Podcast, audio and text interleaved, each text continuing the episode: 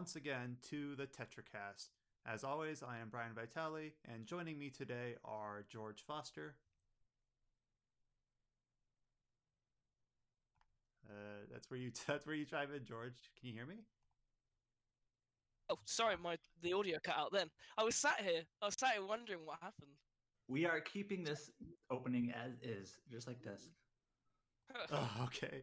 All right. That way I don't edit it later. And okay. Uh, and then also, you just heard his voice is Adam Vitale. So is this uh, quarantine episode This is where you number say three? hello.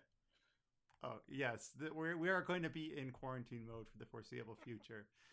And now, uh, finally, we have James Galizio. Hey, So it is a, another uh, kind of quiet week, but we kind of had a, a bit of a bombshell dropped just a couple days ago when we already had a few news topics to talk about in terms of RPGs, and we're obviously going into a very busy month with a lot of games on the horizon. But then uh, Nintendo just decided to like stroll on by and drop a whole bunch of news at our feet uh, just two days ago, and a lot of it RPG related. So all of a sudden, uh, Thursday morning, Adam and a few others on the website were scrambling to figure out all the all the new tidbits and details that fell out of that. With of course the highlight being Xenoblade, but also stuff on Pokemon and on uh, a few other RPGs like Bravely Default 2. So we have a whole bunch of stuff that we want to talk about and uh, look forward to. So that's all on the docket. But of course, before we get there, we're instead going to talk about what we've been playing this week, RPG or not. Uh, I don't know who wants to go first, uh, so I will just pick out of a hat. Uh, James, what have you been looking at uh, this week? Uh, what have I been playing?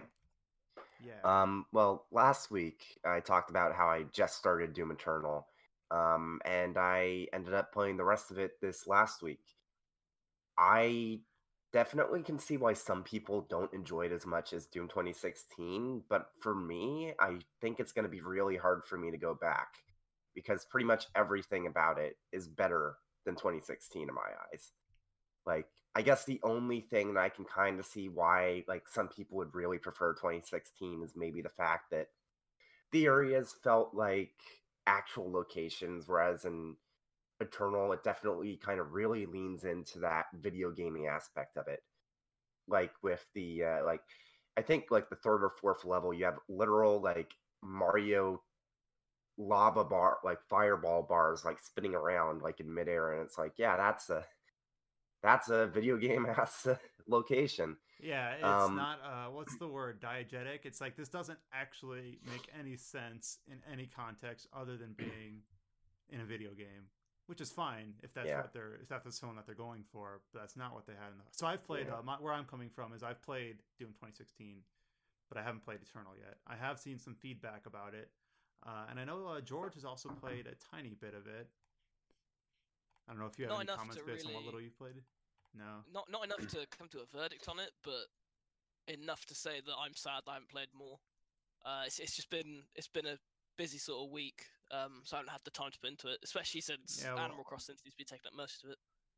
Yeah, and all of our time scales have all been kind of set up and you know upset. That's what I meant uh, from virus stuff, which is going to be a continuing thing. So that that's something we're just going to have to get used to. Uh, so James, how do you Yeah. feel about uh, Marauders? Because I hear a whole bunch about them when it comes to Doom Eternal. I think Um, that's what they're called.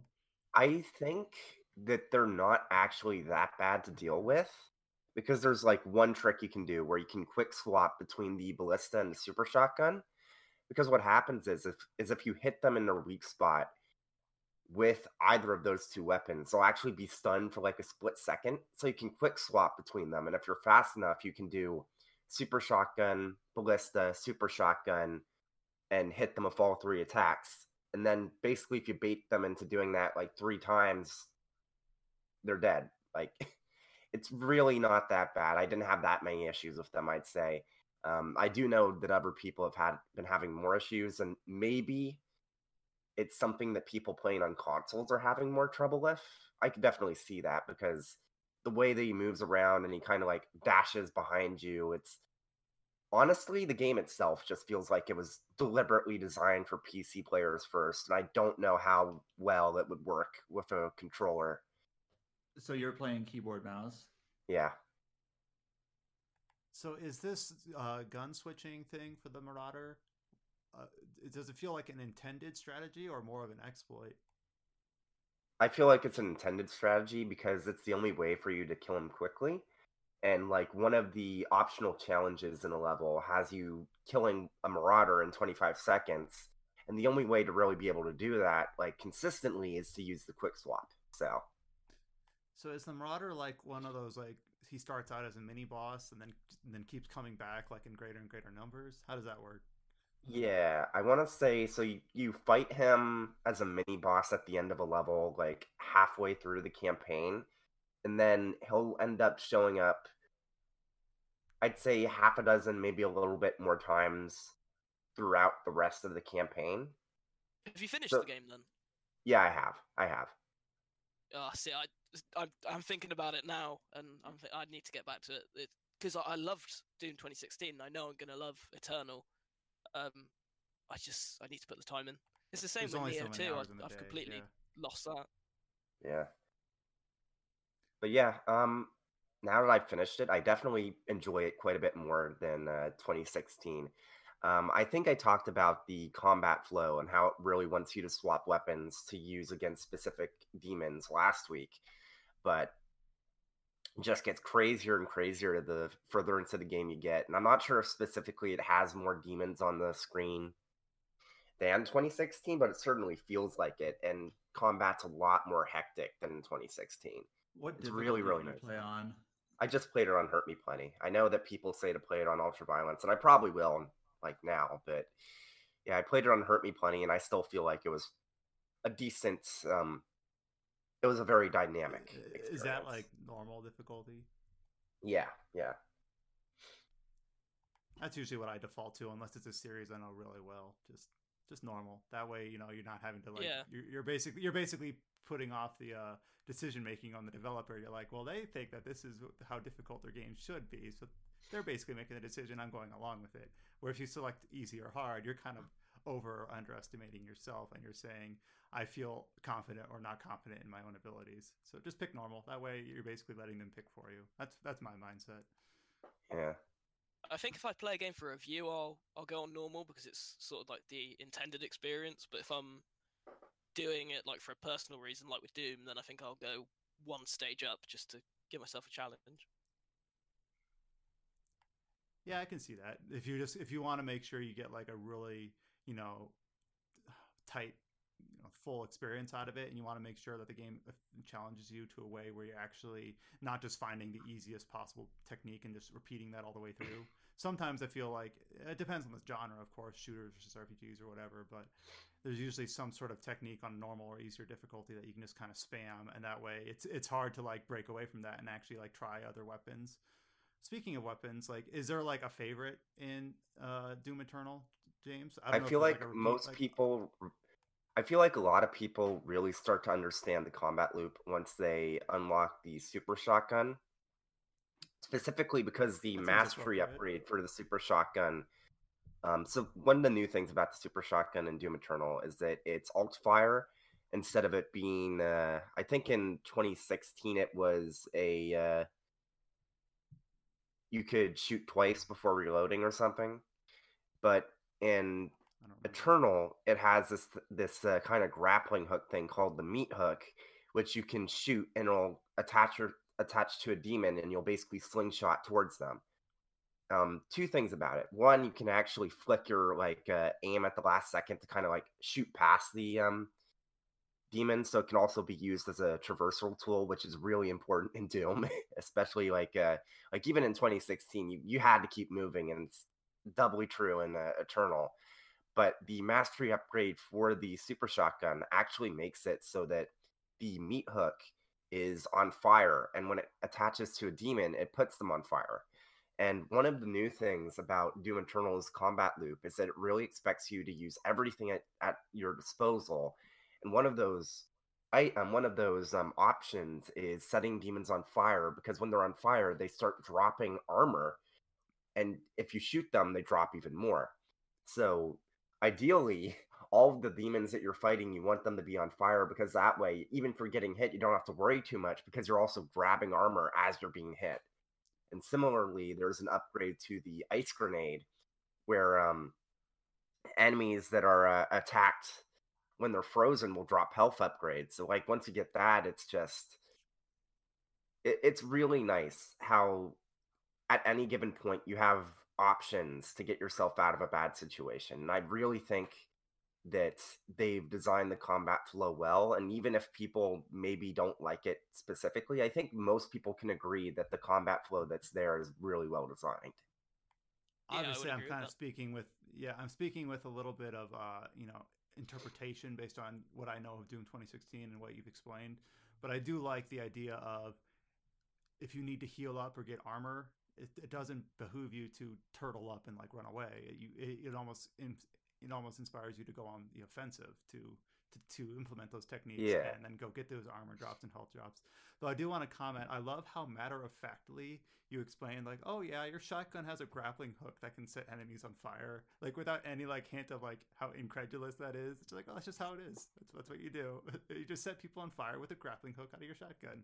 That's just that's a good technique.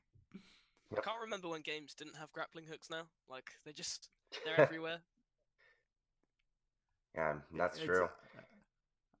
they're a tool that can work from like multiple perspectives in multiple games. I'm thinking like Uncharted 4 kind of added a whole bunch of that to it, and I'm sure there's a a I was bunch of thinking others. Batman. And then also uh, Persona 5, right? All over the place. Oh yeah. All the way back in 2003 with uh, Wind Waker. Or was it 2002? Either way. Yeah. Yeah, well, yeah, I guess Zelda's always had the hook shot, followed by uh, the, the grappling hook. So, uh, I guess James, have you been playing anything else other from other than Doom, or should we move on to what Adam's been doing? Um, I've been playing Animal Crossing, but I'll save that for when uh, George talks about it because just makes sense to talk about at the same time. I've been I, playing I Fantasy kind of a, Star. Uh? I think I was just going to say the same thing you were saying, where you had played a lot of Doom and George had played a little. Where my interpretation is, is that George has played a lot of Animal Crossing and you've played maybe not so much. Let's just talk about Animal Crossing. Let's Completely true. that. Completely true. Well, no, I, I wanted to talk about Phantasy Star Online 2 first. Ah, okay. because I've ahead. been I've been playing a bit of that. Um, so the closed beta was last month, I want to say, or was it January? I actually forget. I think it was last month. God, it feels like it was longer ago. Just time we, we, we no longer have months or weeks. We just have yesterday, today, and tomorrow. That's all we've got. The closed Yeah. beta was early February. The open Yeah. beta was more recent. Or I guess now.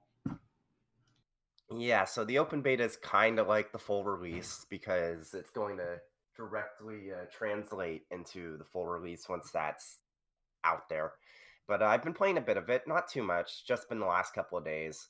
Like once I finish Doom, it's like you know what? I should probably start getting to playing this because only one on staff with an Xbox, so it's like, yeah. um, it's it's still good. I will say one thing that's really been illustrated to me. Um, so originally, when PSO2 came out in Japan, the way that the story was implemented was that you would have these little scenes and expeditions that would have like little cutscenes and whatnot. And to progress the story, you'd have to find all those cutscenes, and then you would be able to uh, see another scene in the main ship. Then you would go go to expeditions in a different area, that sort of stuff. Which a lot of people criticized it in Japan because it was a little janky, and apparently it it was um, kind of hard or tedious to find all those scenes.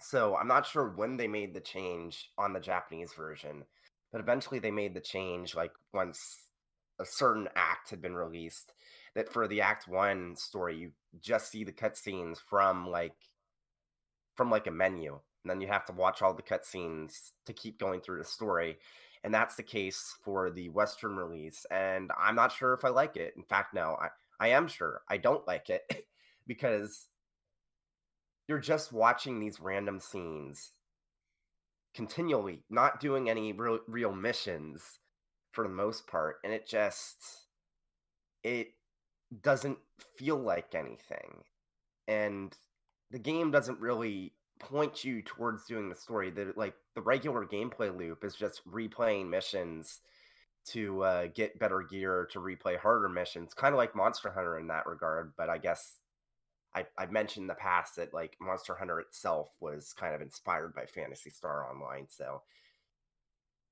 that sort of thing. But um, so are the cutscenes? Do they have like a through line? Like, do they tell a, a, a narrative, or are they more like divorced from each other? they feel pretty divorced from each other for the most part. There are some cutscenes that build upon each other, but it just and I think it'll be better for like maybe Act Two and Three because I think that by that point they had de- designed the story that you wouldn't have to worry about that. And I do know that when I played uh, a PSO2 on the Japanese server for a bit, that the most recent acts, the way that they have the story worked out, is very very differently. But I'm not sure when that change really started. I'm not sure if it started with Act Two, with Act Three. Because what I played was Act Five, which was very different, was very involved that's the sort of thing that I was hoping to see. And I'm hoping that it'll be something in Act Two and Three. Because for right now, like just getting through the Act One story is like really, really tedious. And I just hope How many that- years of like development time is there between like Act One and Act Five? uh I Like, want to say probably released, like I mean, probably like five or six years, something like that. That's what I was thinking. That's the weird thing with MMOs. Like even if you played Final Fantasy 14 or, or WoW, I'm sure if you played like the original uh, story releases for those games, uh, which are you know products that are six, seven, eight, nine years old. Obviously more for WoW and less for Final Fantasy. Uh, and then you play recent content, which are you know if they've they've got better tools, they've got a better knowledge base for like what the story they're trying to tell. They might have different like creative personalities at the studio. So sometimes you kind of have to keep those things in mind when you're playing these uh, long. Uh, how, how do I say these? These games that have incubated for years, and then you Yeah. know, you're playing you're playing this narrative where parts of it are twice as old as other parts of it, and maybe I'm, Yeah. maybe that's obvious. Maybe I'm not I'm not enlightening anyone, but uh, but then if it's if it if the narrative is um, continuous, you can't just say, well, I'm going to skip Act One or Two and just go to five because Yeah. that's the new better stuff. If it builds on what came before it, then you. Though it's kinda- worth noting. I guess that. Yeah, um, that's kind of where Final Fantasy. Uh, that's why they're in the process of either either in the process of or just finishing up like retooling Heavensward or maybe not Heavensward, but one of the, of the Um, earlier expansions. um, not early expansions. What they're doing with uh, FF14, from what I understand, is they're actually kind of trimming the fat from both the base game and the base game updates, because there was like So, a really okay. infamous um, quest chain in base game A Realm Reborn, which was which was very very divorced from the rest of the plot and just took an incredibly long time, and people rightfully criticized it. So I think that um, one of the things that they said they were going to change is that they're going to make that quest chain take less time, and maybe they'll adjust the XP like gains for the A Realm Reborn like story, so to kind of compensate or something like that. And then like my main problem with Final Fantasy 14 is that I'm basically right at the end of A Realm Reborn, but I've heard like horror stories of just how long and grueling the post um, A Realm Reborn updates quests are and just how not really fun they are. So it's like I know that once I finish the base game story, it's like I got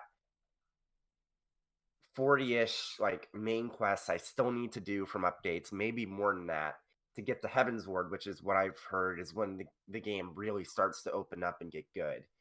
So it's like that's dozens of hours of content that I might not enjoy I have to roll through just to get to the content that people says is actually like legitimately good. And I actually have an anecdote that's actually similar. The more that I hear about this, and I and I hope this still tangentially relates to Phantasy Star and what you're talking about with the early acts feeling tedious. But I play Guild Wars 2, which is an MMO that's about seven or eight years old now, and one its first earliest post-launch story was taken out of the game uh, after it launched. It was sort of how like you had to be there to see it. And then people Yeah. always said, "I want to play this. I want to play this." What if I started playing the game after that story took place? Like I missed it. How do I go back to it? And you couldn't until just a recent update this year in early March, where they finally re-added some of those missions. and it was almost like whiplash because me who played it back in 2013 or whatever replayed those missions and they're just designed so poorly they feel old they feel like you don't you don't realize where the game has come since then how it's improved like its presentation uh, its voice acting the design of the levels and it's just like this boring plotting thing like why did i ever miss this? So to, re- to bring this back that's that when you talk about early acts in Phantasy Star being tedious and kind of not fun that's that's what i immediately think of like i wonder if it has parallels to this.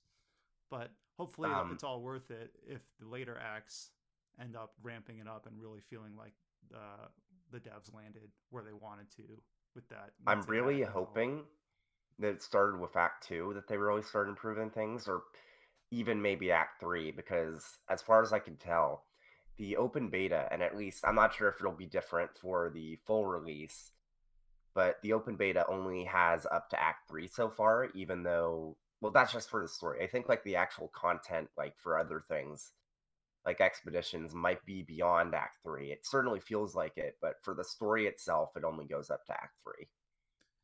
If I were to So- launch the uh, the Japanese game right now, uh, how many acts are there? Like, how far out does it go? I want to.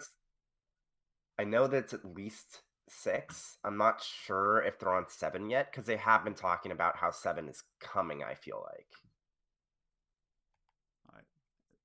And how far have you played, like on the Japanese server, or, or have you not gotten? I didn't play it that much. I, I haven't played that much. I think like as of right now, I've put more time into the English server because um, the whole thing Oh, with me is I was playing on Vita and the the way that updates were handled on the Vita release is that every time an update happened, you basically had to re-download the entire game, and it's like 20 gigabytes. And the Vita Wi-Fi chip isn't very good at the best of times. So even if I have a really good connection to like download things on like my PC, like I'm downloading it like max three megabytes per second on Vita, and that's gonna take like half a day, if not more, just to download and update to PSO2. And like, nah, man, no, no, not worth Ain't it. nobody got time for that.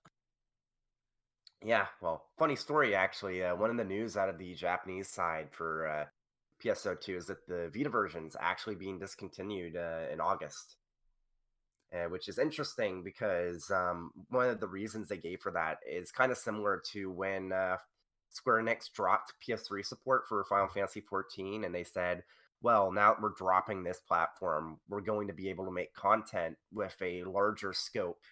than would have been possible before because up until now every bit of content that was added to PSO2 had to be playable on Vita because it had full crossplay with PC.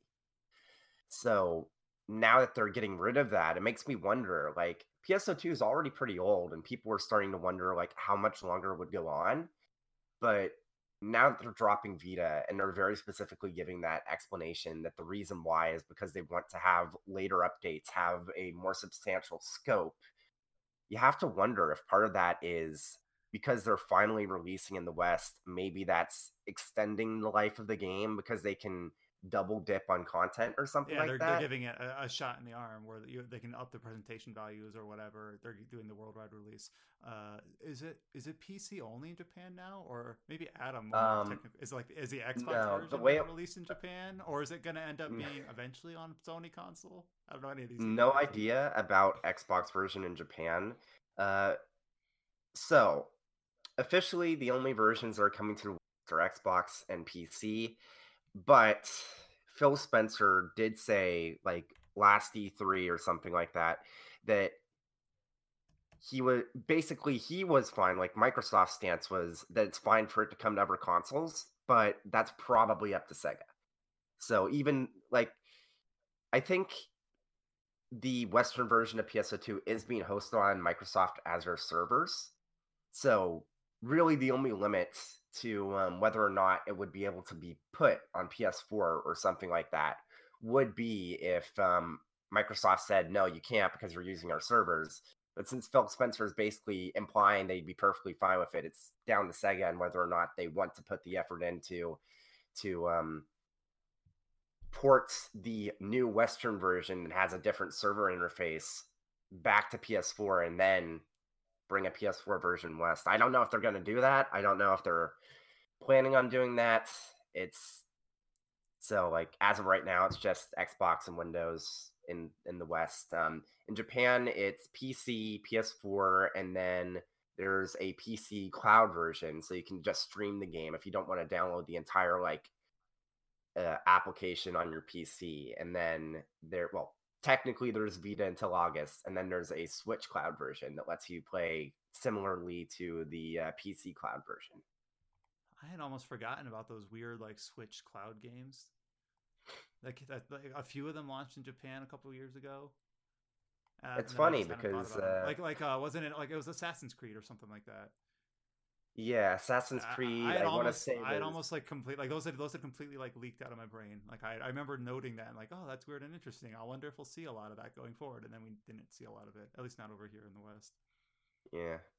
I mean, it makes more sense in Japan because the infrastructure, it the they have good uh, internet connections there, and also like the servers are located in Japan, so the latency is probably going to be pretty much lower than than uh, if you had a similar thing in the West, unless you're specifically like in a big city where there would be a data center, in which case the latency would be lower and whatnot. So, yeah, Do you think you'll uh stick with it long time, or is that kind of hard to to say right now? Put a few hours. PSO2? We'll see how you feel. Yeah. Well, I'm gonna keep playing it because I already basically said that I'd be down to write the review since if we want one for launch, kind of only option here.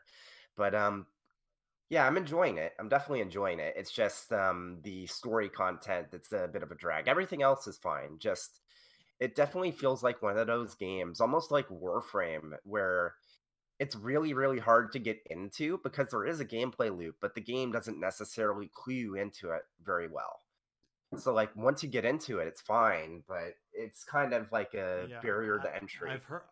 I've heard Warframe does a terrible job of explaining its systems, though I've also heard that its community is usually pretty good at picking up the slack. So hopefully that ends up also being the case for Phantasy Star. In Yep. general, it feels like whenever there's a recent MMO or online focused game, in my in my opinion, or in, in what's made you know what I get what I notice, it seems like most of them generally have good communities. I feel like I don't know if it's the fact that they're going to consoles or if it's the fact that more and more games are getting online centric, so they're not as insulated. But I hear like, yeah, Monster Hunter was friendly. I, I I never had a bad situation, or Final Fantasy's friendly. I never have a bad you know a bad run in.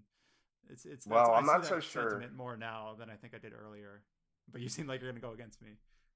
yeah well i'm not so sure about pso2's uh, community yet because like during uh, the in-game like concert um, last night i saw like a couple of people using symbol art that was lewd like so symbol art Oh. is this thing where you can you can basically make these pictures using an in-game editor and it can be anything and a couple of people used it to make uh, naked anime girls and they were spamming it and it's like oh no. This is just the beta. Oh no. that's- That that'll happen That's- anywhere though, unfortunately. Yeah. Yeah, that's that's obnoxious, but I guess I would still call that I think a tier that's obnoxious and I wouldn't want to see it, I guess, but that's a tier under like people being legit hard asses or assholes or unwelcoming. That's where I like where you where you want to join a like a pug group, but you don't have the right class or the right build and they just they don't they don't instruct you at all. They just kick you and say get good. That, that's I that's the do- stuff where I'm like Yeah. worried, not worried about, but I, that's when I think of a bad community, that's what I think of. I do wonder how it's going to be once I get to the proper endgame content. Because, like, I'm level 39 right now, and the cap is 75. So I'm starting to get near closer to the um, endgame content because you have different difficulty levels. And once you reach a certain level, you unlock um, permits to take on harder difficulty versions of quests and whatnot. So I just unlocked very hard. And then I think there's extreme or something like that that's the final difficulty. So going to be interesting to see how um that how that has an impact on how people perceive people playing in the game. Because i don't think like any of the urgent quests right now are anything huge like this month's urgent quests are kind of basic. Um, nothing like the ones in the uh, closed beta actually but um it's going to be interesting once those harder urgent quests are uh, available, probably sometime next month or May. It'll be interesting seeing how the community kind of uh, reacts to that, whether or not they're going to kind of force people to use specific builds, whether they're going to try and vet people that are joining their um, parties and whatnot. So, yeah, I guess we'll see. Um, kind of uncharted territory, but I guess that's stuff that you can kind of incorporate into your uh, your coverage for it in some small way. Yep. All right. So now, now that the thing that I was trying to leapfrog earlier, and I apologize for that. Uh, the last thing you said you've been playing was just a, a, t- a little bit of Animal Crossing. Yeah, I've been playing it every day. I mean, it's it's relaxing. You need Have you something to kind of. Have you been time traveling? I'm gonna judge you. Nope. I mean, George. George, have you been time tra- traveling? I have no idea what you're referring to, and I, I resent the accusation. Yes. Uh, that sounds like that sounds, slightly uh, right. The... Okay. I'm I'm being I'm being not I'm being facetious. I don't really judge you for playing how you want. So Oh man, losing all of our credibility here. right. Okay. So, I completely get being against time traveling, and I think it depends on the degree. So I haven't put my bells into a bank account and time traveled five years, and suddenly I can buy everything. Nothing like that. It is literally just my work schedule at the moment means I get home at about five or six p.m. and I'm up at seven a.m. So the the responsible thing to do is sleep in that time. So I have like an hour or two I can spend on Animal Crossing.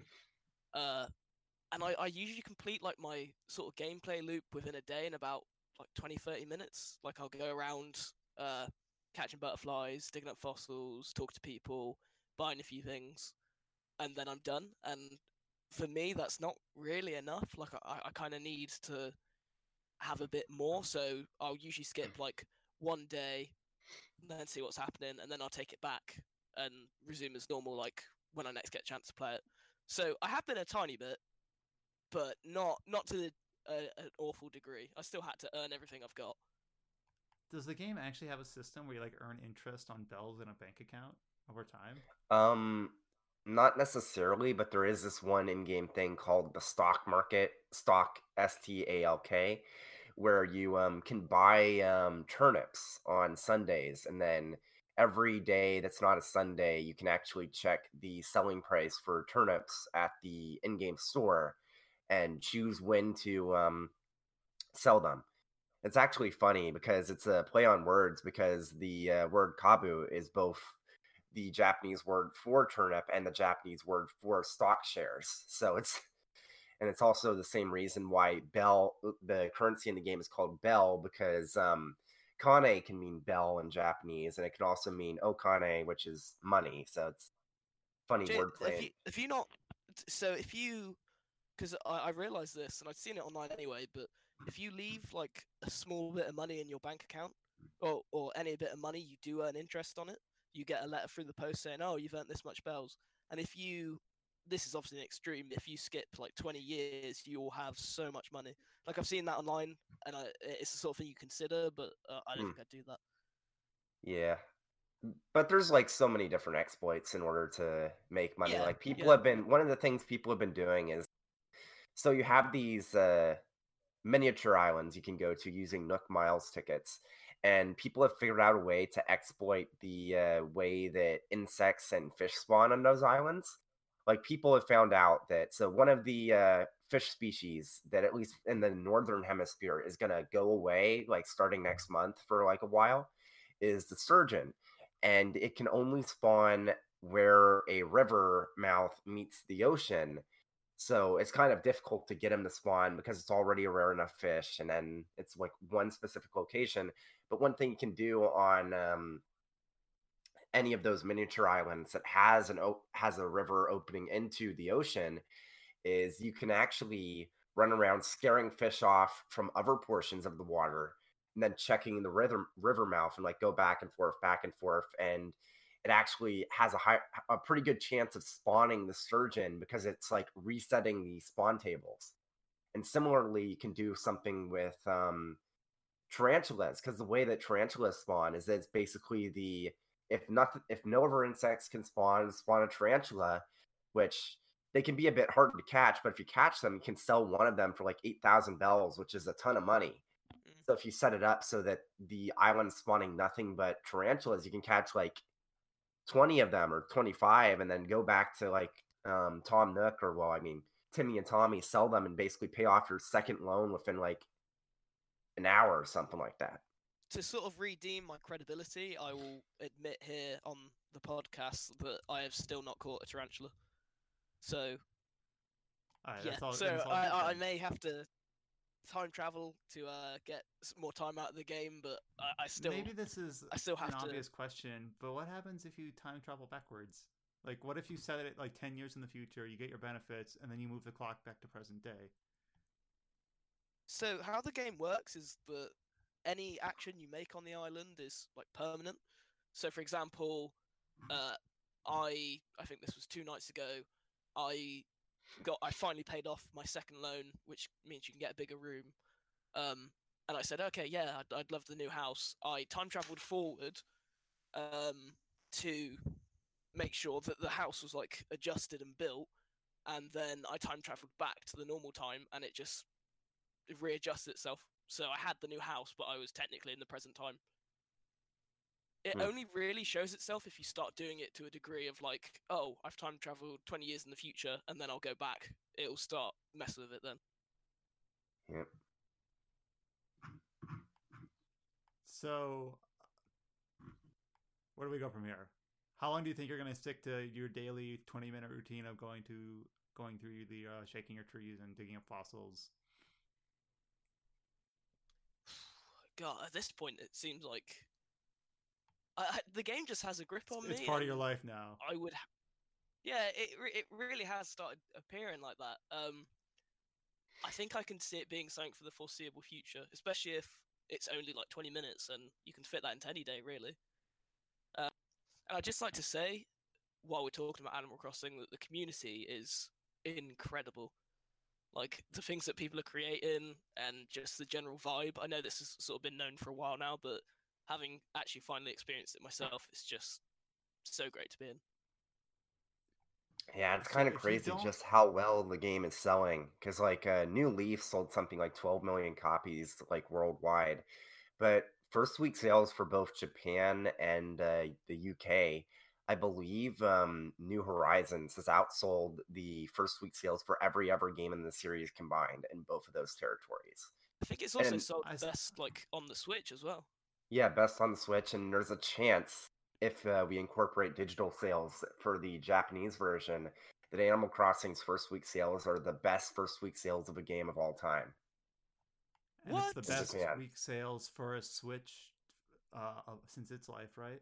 And I saw something say Yeah. like Holy I saw crap! like b- b- before before we got the numbers, I saw someone who was optimistically saying like, "I wouldn't be surprised if this game sold over a million. And the number came in, and it was 1.8 million or something like that. It was It's just insane. Like, this- 1.88, and what I was talking about is that the best first week sales for a game in Japan's history is actually Pokemon Black and mm-hmm. White, which was around 2.6 million. So it's 1.88 million for Animal Crossing first week sales without digital taken into account. So it just needs to sell less than half of what it sold physical copies and digital sales in order to meet that number. And considering the current situation, considering the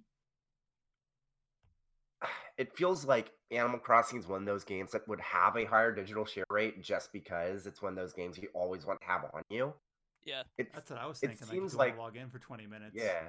it's conducive. it to have seems digital. like and we probably will never know because like when uh nintendo releases sales numbers they'll release it for worldwide but it seems possible if not likely that if we take digital sales into account that animal crossing may very well be the number one first week sales for a game in japan history which is crazy if that's the case and you the know, fact I, that I you think have we've to definitely talked. go Yeah. ahead. Oh, uh, I was saying that I know we've talked about this on the cast before in regards to sale numbers, but when I hear something like that, like oh, best sales, I'm expecting like a, a really stupid number like GTA 5 or something. just because that has sort of spoiled the idea of good game sales. Yeah, it's kind of weird how we have like these tiers where you have like the second Yeah. second rate's not is too negative, but you have like the the um the non AAA JRPGs, which are like a million or, or maybe a million and a half. I'm talking like Xenoblade Chronicles 2 or like Tales games, which sell maybe in the hundreds of thousands, something like that. Like those are good numbers. And then you have like your AAA like Japanese games, which might sell 3 million, 4 million, 5 million. Then you got your Capcom type games that might have a more broader appeal, which sell like 9, 10 million, like, you know, Monster Hunter Yeah. or Resident Evil. Reminder that uh, got- Monster Hunter World is the best-selling third-party Japanese game of all time. and it's at what 12 million plus 5 million expansion 15 something like that Yeah, 15 million. and then I think and then the rockstar is like a tier above everything else where it's like yeah 20 million 25 30 i don't know just, I mean, it's funny you can, the, the margin of error is just a couple million up or down where for other games that's their whole lifetime sales it's just yeah. it's all tiered it's weird how you have to like frame it between uh you know what other games in the series have done i was surprised Gra- that Grand Theft Auto 5 is above 100 million. What was I thinking of? Just like last year's sales were 20 million or something like that. yeah, It's still like number one on the UK sales chart, like basically every month. I'm pretty sure. yeah. But it's gonna Doom be interesting Eternal also seeing. like doubled up on Doom 2016 or something crazy like that. deservedly. I think with Doom 2016, there was a lot of like people were like, "Is this going to be any good?" Because Rage wasn't fantastic, and Yeah, it was it wasn't really at a good. They didn't have like a good uh few years ramping up to Doom. They had a few like failed projects and Rage, and then no Yeah. one knew that Doom was going to be that good. God, I want to play Doom. I I cannot wait to have the time to get back into that. But then we don't like if we think what's coming out in two weeks now. Is it Final Fantasy? Like, God knows if I'll ever get to play Doom again. I feel bad for Nioh too because it didn't even get a full week before Animal Crossing and Doom Eternal came to steal its lunch money. Yep. It, I've literally like the prime example of that. Someone who was really excited for Nioh 2 and like, yeah, this game's amazing, and then Animal Crossing comes along. I'm like, what's what's Nioh 2? I, I don't know what you mean. Never heard of her. And I've mentioned on a couple podcasts that I want to play it, but now it's like, when will I do that? I have no idea. Wait for next year's Well, law. wait for it to come out. To P- well, came it. Wait for it to come out on PC. I mean, it'll probably come out in the fall. It's it's on. It's I won't I won't say it's on my backlog 'cause I, I don't haven't purchased it, but it's like on my it's on the list. Hypothetical backlog. Yeah. Let's just jump right over. Adam, you have not been playing Animal Crossing or Doom or Phantasy Star. Boo. So what? So, so what have you been up to? Um, not a whole lot, but so actually a while ago, I played a game that no one's heard of called Iron Danger. so what this is is a indie RPG from a Helsinki studio that is a tactical game, and we I put up the review earlier this week, and it's it's one of those games where it's like it's not a big splashy game, but I kind of like trying out these smaller scale titles and just trying to find you know rough gems out there, something different, something new. And this game uh, is a tactical RPG that was really when it was being like the trailers and whatnot was marketing its um, tactical combat having this time rewinding mechanic where you would set up attacks and kind of use peek forward in time uh, look at what enemies are going to be doing, um, manipulate that to your advantage, to your positioning and the attacks you're doing and your blocks to work to your um, to work to your advantage. And it had like a that had a decent, you know, concept to me. Like, okay, I know similar games have tried similar things, but this one looks like it's going all in on it. And so I gave it a shot. And it's it's one of those things where my broad take on this game is that this game is so focused on this time rewinding mechanic to its own detriment to the point where I think it works exactly how they envisioned it to work. I feel like they they made good on what they were trying to do, but just on a conceptual level, it ends up being, or maybe maybe the best way to put it on like an execution level, when you're actually taking part on this time rewinding mechanic. You have to play as a perfectionist, and you're doing this peeking forward and rewinding time concept all the time, and it ends up being a pretty tedious game to play. So it's like it works and it's functional and it basically behaves how you'd expect it to, but the fact that it's so focused on it kind of got old very quickly, and that that's I, I scored it a six out of ten because it it just didn't really hook But it me. wasn't like execution or bugs. It was literally just I don't like how this is put together. I don't. I'm not gelling Yeah. with how it's designed.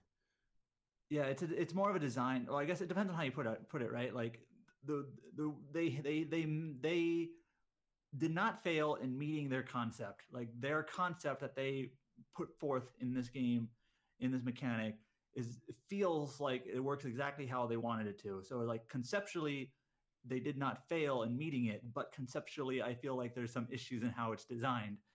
Um, and you saw me playing a little bit of it when I was streaming it earlier, and it just when I say you're constantly peeking forward and peeking back time, I mean constantly. Like when you're doing combat, 90% of the time you're going to be messing around with this with this timeline bar that you have. It looks like um it looks like like a photo like a video editor actually, where but instead of instead of lining up clips or effects, you're lining up attacks and movements and you're just doing that all the time. And Do you like editing in Vegas or Premiere? Then you should try Iron Danger. and- the thing is is like the game is also the type of game where enemies are very dangerous even regular enemies where you cannot really take you can take about three hits and you're dead. Um so you pretty much have to play as a perfectionist. So it's not like you can just oh i got hit here. That's okay. You know no big deal. I'll just i'll just hit it. You basically like oh i got hit. I better pause rewind readjust what i'm doing here and try again. And so you're doing that all the time. And that's that's basically my general thoughts on that game. Um, story wise, it's not very interesting. Basically, you are a girl Kipuna from a village, and she dies at the onset of the game, supposedly. But because of a god kind of coming in, divine intervention at the last second, that god gives her these magical powers plus time rewinding powers, and that's where the premise comes into play and then you're basically spend the game collecting these shards to improve her powers to take on this evil witch from like the north is just this vague location that's mentioned a few times in the game. So the north these northlanders are who's invading and who are the bad guys here. So that's basically the game is you're going around collecting these shards. And it's an indie game so i'm not not expecting some big dramatic epic narrative here. But one thing that actually kind of caught me off guard was i'm i'm fighting a boss and I could tell it was like a pretty big boss. It was um, like a big iron bear sort of machine that you're fighting, and uh, you take that out, and at that point you basically have all the shards, and you're about to take on like go to the north to take on this witch queen, and then the game ends. like if it's like a like a teaser almost, yeah.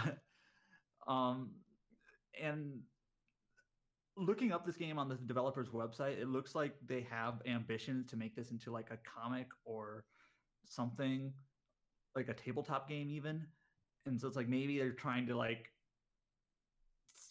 put this storyline they're writing into another medium or something.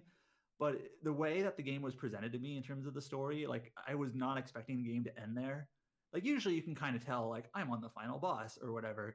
But this game I did not I could not tell. I was like actually i think i was streaming it when i beat the game and brian can probably attest i'm like wait that's it like that that was the ending i didn't even realize i was at the ending um so it was, And it I was will just say it's just as tedious to watch as it is, uh, according to you, to play. Because it's like it's like watching someone like reverse and fast forward through the same ten seconds every every three seconds. I have to say, like, I'm I'm quite enjoying Adam going out and playing these games and coming back with a progress report. Like last week, wasn't it? Uh, Wasteland that you played, Wasteland Three. yes Yeah, so like Hopefully, eventually he'll put his he'll reach out to something different and actually like fall in love with something. But instead, he keeps coming back. Animal Crossing. That'll be eh. the one. well, last year I played like an indie game called Operencia, which is a dun- dungeon crawler, and it was developed by a pinball game developer, and that actually turned out pretty well. And they're actually releasing that on more platforms, um, like in this week anyway. Um, so that was like one example of it, of one of these smaller scale games that you know I just kind of try it and like, hey, that was actually pretty good. But yeah, this this Iron Danger game, I feel like if I wanted to fix it in a way, what I would do is make it so like the enemies aren't so deadly, maybe, and that way you don't have to play as a perfectionist. Because the main thing that kind of mm, that basically catalyzes the tedium is the fact that you have to block every attack and you have to dodge every hit, and so, and of course you can't tell the future, and that's why the game allows you to peek ahead in the future, and then you can dodge it. But if the enemies were maybe not so deadly, and you could maybe take a few hits without having to worry about rewinding time or whatever, then maybe it would be less tedious. But basically, as it is, you could only you, you'd only you have to, kinda have rewind to to. like egregious cases instead of every. yeah, case. you kind of have to, and that that makes it that that's what makes it tedious. Um, I didn't hate the game as much as it might sound like I am. It just kind of feels like, man, this is kind of a swing and a miss here. So, yeah. I, th- I think generally it's a lot easier to talk about um, the problems with a game, even if you really like it. So I remember when we were doing the Remind podcast, I could talk for an hour about all the little things I didn't like about Remind, even though just as a general thing, not trying to relate it back to Kingdom Hearts as usual. Just uh, No, it's a good comparison. Uh, but with that said, we have a review for Iron Danger up, and with Adam's glowing, half-hearted recommendation, you can check it out. It does a few interesting things. It just seems like it doesn't quite nail the landing. But uh, you have one other game Yeah, that's basically here. Uh, that you Yeah, said. so- oh, is that it? I don't know if you want to talk about this. No, I-. I'll talk about it. Um, why not? So, um, I guess it sort of sort of fits in with the fact that Nintendo announced a release date for Xenoblade Chronicles Definitive Edition. I actually started Xenoblade Chronicles X or Cross. I don't even know what it is. It X or Cross? Whatever. That I think one. it's cross, but I don't. Yeah, don't I think it's believe- I'm cross. not gonna, I'm not. Yeah. I'm not gonna like. I'm not gonna admonish you for saying X. yeah, Cross. So that's the Wii U game. I actually started it like last May, so it's almost been a full year, like 10 months or so. But I've just basically been playing it off and on in between like major releases, which to be honest is probably the best way to approach that game. It's so you if, if you're familiar with Xenoblade, you probably know this already, but it's it's basically a spin-off of the other two Xenoblade games. It's not connected in story at all. Um, not yet. Who knows what they'll do? But it's it's uh it's a little bit different in focus in that it's not so story and character driven like the other games are. It's more like a sandbox open world game with the Xenoblade uh, combat system. It's similar to the other games, and there is a storyline, and there are main quests and whatnot. But it almost feels like an offline MMO in a way. And the game story is a little bit more segmented and focused on character quests and just just to put it in perspective there are 18 party members that join your team um, and each of them has you know a set of like three or four quests that you can do and that's the bulk there is a main, storyline as well but these character quests are a good chunk of the like cutscenes and whatnot so this game is very rough around the edges in terms of uh like its animations its polish some of the ui stuff some of the quality of life fast traveling and uh, things like that. It's it's it's it, it's kind of janky in a way that the other two Xenoblade games aren't really. But despite that, I really found myself liking it a lot. It's it's it's a very free form type of game where you have a lot of flexibility in how you like approach it because it is just a big giant sandbox. And you can kind of go it's one of those games where at the start of the game you can pretty much go in any direction that you want um, and do whatever you want. And you can kind of ignore you can ignore the main storyline for 50 hours if you want to which i almost did. It's that type of game. And i just kind of like that and you can not only in not only like your physical space but your character you can there's like 11 different classes in the game and several different types of weapons. You get a ranged weapon and a melee weapon, and you can basically mix and match these. So you can build your character in quite a variety of ways as well. So it's a very free form, play as you want sort of game. And I really appreciate that a lot.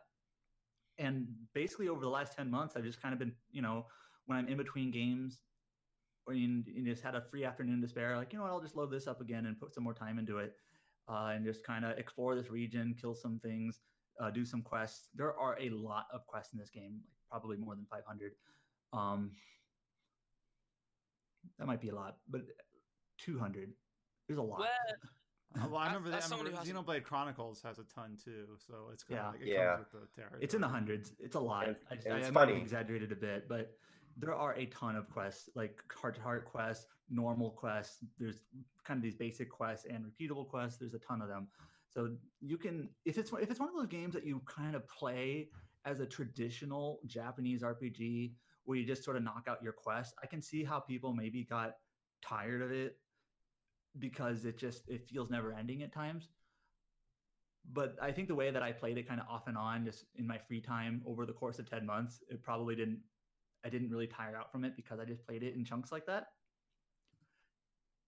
And the story stuff is actually pretty interesting despite being a lot actually maybe maybe one reason it's interesting is because it's a bit leaner than the other xenoblade games there's not so much exposition and dialogue and uh, and exposition dumps and things like that and just like the other Xenoblade games, it- there are a few uh, themes that it touches on in terms of like uh, the creation of the world and what it means to be human. And uh, you know, the other Xenoblade games talk about things like what are blades compared to you know not blades and things like that. So there are some themes that it goes into that just like the other Xenoblade games that are interesting enough. So I feel like it does its job and actually i didn't even realize this but I, when i beat the game it does sort of end on a weird kind of interesting sort of cliffhanger and so i understand now why there is a group of people i see always asking like for monolith soft to make a sequel because there are unresolved questions that the game throws at you right at the end. And it's, it's one of those things like now i want to see what goes what, happens from there. So so we'll see. But it, it, it might actually be my favorite xenoblade game. And that's just more more more based on my taste of what I like in games. It's the the, the free form nature of it, where I can just kind of do what I want. I can I can ignore the story if I if I if I want for for a whole fifty hours, just exploring and doing what I want. So I know It's if actually Josh was gonna interesting. He would agree with you. Yeah. sorry. If Josh was here, I was yeah. saying if Josh was here, he would agree with you. Uh, what were you gonna say, George? I was gonna say, as someone who hasn't played, and I'm gonna get a lot of hate for this, uh, any of the Xenoblade Chronicles games until Definitive Edition, I will be picking that up. Where would you guys rank the games in the series? I'm assuming you've all played them all, judged by the Uh, conversation. I haven't played So, Cross okay, I actually, sorry. no worries. Um, Xenoblade Chronicles Cross, it pro- it has the worst presentation of all the games, including the original Xenoblade, like before definitive, like the glow up. It has some pretty bad character models, and most of the cutscenes are characters talking in a circle. Um, there are a few more well directed cutscenes, but um, and the voice acting is okay. It's not great. Um, and so, like, if you're a type of person who really likes high presentation values and and really really nice looking graphics, it, Xenoblade Chronicles Cross can look like that when you're looking around the world and the enemies, but a lot of the like the character models and things like that are not. It was their first HD game, really, and so they're not great. um, and if you really like a story focused game, you probably won't like Cross as well. I think in terms of like a story focus, I think the original Xenoblade is the strongest there. Um, I do think Xenoblade Chronicles 2 might have a slightly more how do I put this? I don't think the story execution is as good, but it has maybe some themes that are slightly more interesting. And then it has some improvements on gameplay and quality of life. This the it didn't have those at launch, all of them, but over time it eventually got those. Uh, but the One original, I thing, think, the original I think is probably the most well-rounded overall. Yeah. Like has good gameplay, good story, doesn't have any weird things like the blade um uh, RNG. Field uh, skills. yeah, or the or the yeah the the field skills. It's also not quite so anime all the time. I mean, it is anime, but not to the hyper levels that two It's seem to be. it's a it's a nine instead of an eleven. Uh, what I want to ask is, um, so one of my main problems with Xenoblade 2, and I'm actually, I finally got around to setting it up, so I'm going to actually start playing Xenoblade uh, Cross this week probably. Um, one of the things I didn't like about Xenoblade 2 versus Xenoblade 1 was that um, it felt like there wasn't, ironically enough, as much of an emphasis on exploration. Because in the first game, if you found like a secret area, you you'd get like a ton of XP at once and you like level up immediately, which was something I thought was really cool. And ironically enough, it felt like the areas in Xenoblade 2 weren't as open as Xenoblade 1. It felt like they were almost a bit too linear. Like there was some exploration, but not to the same degree as in Xenoblade 1, in my opinion. Is Xenoblade Cross more like Xenoblade 1 in that? yeah, um, Xenoblade way? Cross is definitely a big open world, and I know some people just don't like open world games, which is totally fine. But I do feel like Xenoblade Cross has it does a good job at making it feel. Um, how do I put this? One thing I like about the Xenoblade games, and Cross does a good job of it, is that it's very varied in like what enemies and locations you find all over the map. And even in the very first area, you're going to be finding like level 50, 60, 70, 80 enemies around and you'll you have to kind of be careful in how you explore. Uh, whereas a lot of open world games, I feel like, oh, this zone is a you know your level ten zone, and this zone is your level twenty zone, and you kind of go through them in some sort of linear sequence. Where Xenoblade Chronicles Cross is not so linear in that okay, I'm in this first zone, which is called Primordia, but I have to be careful where I go. Like certain certain spots in the map are a little bit tougher, and there's going to be some stronger enemies uh, here and there you got to avoid. And then you kind of come back to it later when you're stronger to take on some of the higher enemies.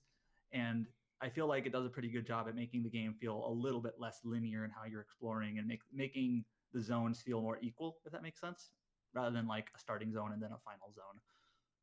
And i totally understand what you mean by xenoblade 2 being just a little bit more it's it's not like a linear game but a little bit more straightforward in exploration Well, I think Feels- uh, I yeah, it feels one- like I the think thing with one and two are. Uh, I think J- Jo- sorry, James is correct in terms of like optional exploratory areas in one compared to two, but I think both games follow a very kind of similar kind of like wide linear, where you you start off on the Bionis, you start off on the oh, I'm gonna get the I'm gonna get the parts mixed up. You start off on the uh, leg, and then you go to the knee, and then you go to the marsh, and you know things like that, uh, to the arm, and then across and then like in two you start off you know on one continent and then you end up in i don't even remember the names of the continents you end up at the place with the uh the cat people and then you go to Mor Ardain and then you go to the floating islands that uh rex is like it's they're wide linear uh i think i, I feel like I didn't necessarily describe- mean linear in that sense. What I meant is, is What- that I feel like a lot of the optional areas in Xenoblade 2 are like blocked off by field skills. And almost as a response to that, it feels like the developers were like, yeah, we shouldn't make these optional areas that huge because some people might not be able to get to them until very, very late in the game if they're unlucky with which field skills they get. And it's like, being and honestly, it- in a cave yeah, yeah, and honestly, for me, like again, a big thing for it, and it's such a small thing when you like just look at it on paper, but a big thing for me is that I really, really liked the XP gain from finding new areas in the first game. The fact that you don't get that in two kind of took the magic out of exploration for me. I know it's silly, I know it doesn't make any sense, but for me, and I know that there's some other people that have had the same like opinion of it, just didn't feel the same. Didn't feel the same. No, that makes sense to me. It's like a literal tangible, tangible, tangible reward for for exploration, and it was sizable too. Yep. when you describe Xenoblade Cross, I'm, I'm maybe I'm gonna regret this comparison, but the way that you like had the affinity to how that world was designed so openly, I think of that's what people enjoy when they play games like Skyrim, like when they they play the game for hours and hours and hours before they even see their first dragon because they don't care about the story. I don't think anyone really cares about. Was anyone really moved by Skyrim's story? I don't think so. And of course, one person's going to comment and say, "Oh, I, I was," but like most people gonna are just like, "I want, I, I thing to say. Uh, yeah." yeah, I don't want to be so absolute, but like even me, I remember like having to uh actually be told like hey you should actually follow the story this far so you get like these dragon shouts or whatever. So that you actually like it'll make basically follow the road at least this far until you go off and do your own thing for 100 hours because it'll actually make it easier and like more uh more enjoyable. But when you talk about ignoring the main story for 50 hours or so that's that's what comes to my mind is uh, that kind of that Bethesda. I know it's obviously that's a Western studio versus a, a, Japanese one, but I think I think there is a little bit of a common DNA there.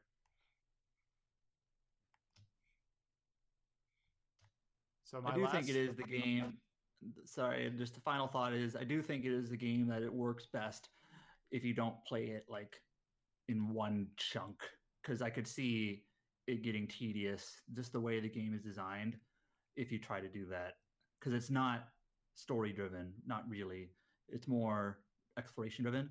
And I think exploration, if you just do that for, you know, if you try to force that all into one week, then people might get tired of it. I know some people say like I didn't even play far enough to get to the to get the Skell, which is your flying mech, because it does take about 30 hours to get one of those, and then also like another 20 hours to get one that can fly. But if you kind of play it in pieces, bit here and there, it feels like a reward when you finally do get it. It just um, it doesn't feel so long if you play it in chunks. I guess is what I'm getting at. So that worked for me. All right. So speaking of Bethesda games, I didn't intend for this, but I'm going to use it. Uh, I have been playing a little known, well respected game called Fallout 76. Anyone heard of it? What? I heard this game yes! was uh, kind of not that great, and then yeah, that's what I heard. All right, so so here's my mind. So yeah, I was kind of expecting that response. So here's my mindset. Um, I originally reviewed Fallout 76 in 2018, and I didn't think highly of it. I gave it a five, um, and you can read that review if you want to see like details. I won't get bogged down in them. Uh, but I also don't like the idea of a game having its legacy, its its reception, it's not etched in blood. We've seen too many cases where a game is able to turn it around, even though they're rare. The, t- the top two, I think, are like No Man's Sky and obviously Final Fantasy 14. I don't think it's likely that Fallout 76 is going to be like that, but it does get uh, in April 14th. It is getting its Wastelanders update, and that's kind of its only shot in my mind at having that second chance. And I wanted to go into that with like a fresh perspective. I wanted to be like, all right, I'm going to try Wastelanders with as few preconceptions as possible. I'm going to go in. You know, so I, so basically, I wanted to boot up Fallout 76, figure out what sort of build I wanted to play, get all my, my ducks in a row. I kind of played through some of the quests that were um, added post launch so I think the game had an interesting post-launch uh, roadmap started, where they kind of added a few ideas. They added like new crafting tiers and things like that. They added like some kind of end gamey type rewards with tangible benefits, like complete the series of quest lines and crafting goals, and eventually you'll get yourself a backpack that will greatly increase like the rate that your food spoils or how much how much uh, gear you can carry and things like that. So I did a little bit of that. But revisiting Fallout 76, did remind me of what I think one of the glaring weaknesses of the game was, and it has nothing to do with its engine or with bugs or with stuff like that that people like to like kind of parrot pretty pretty regularly.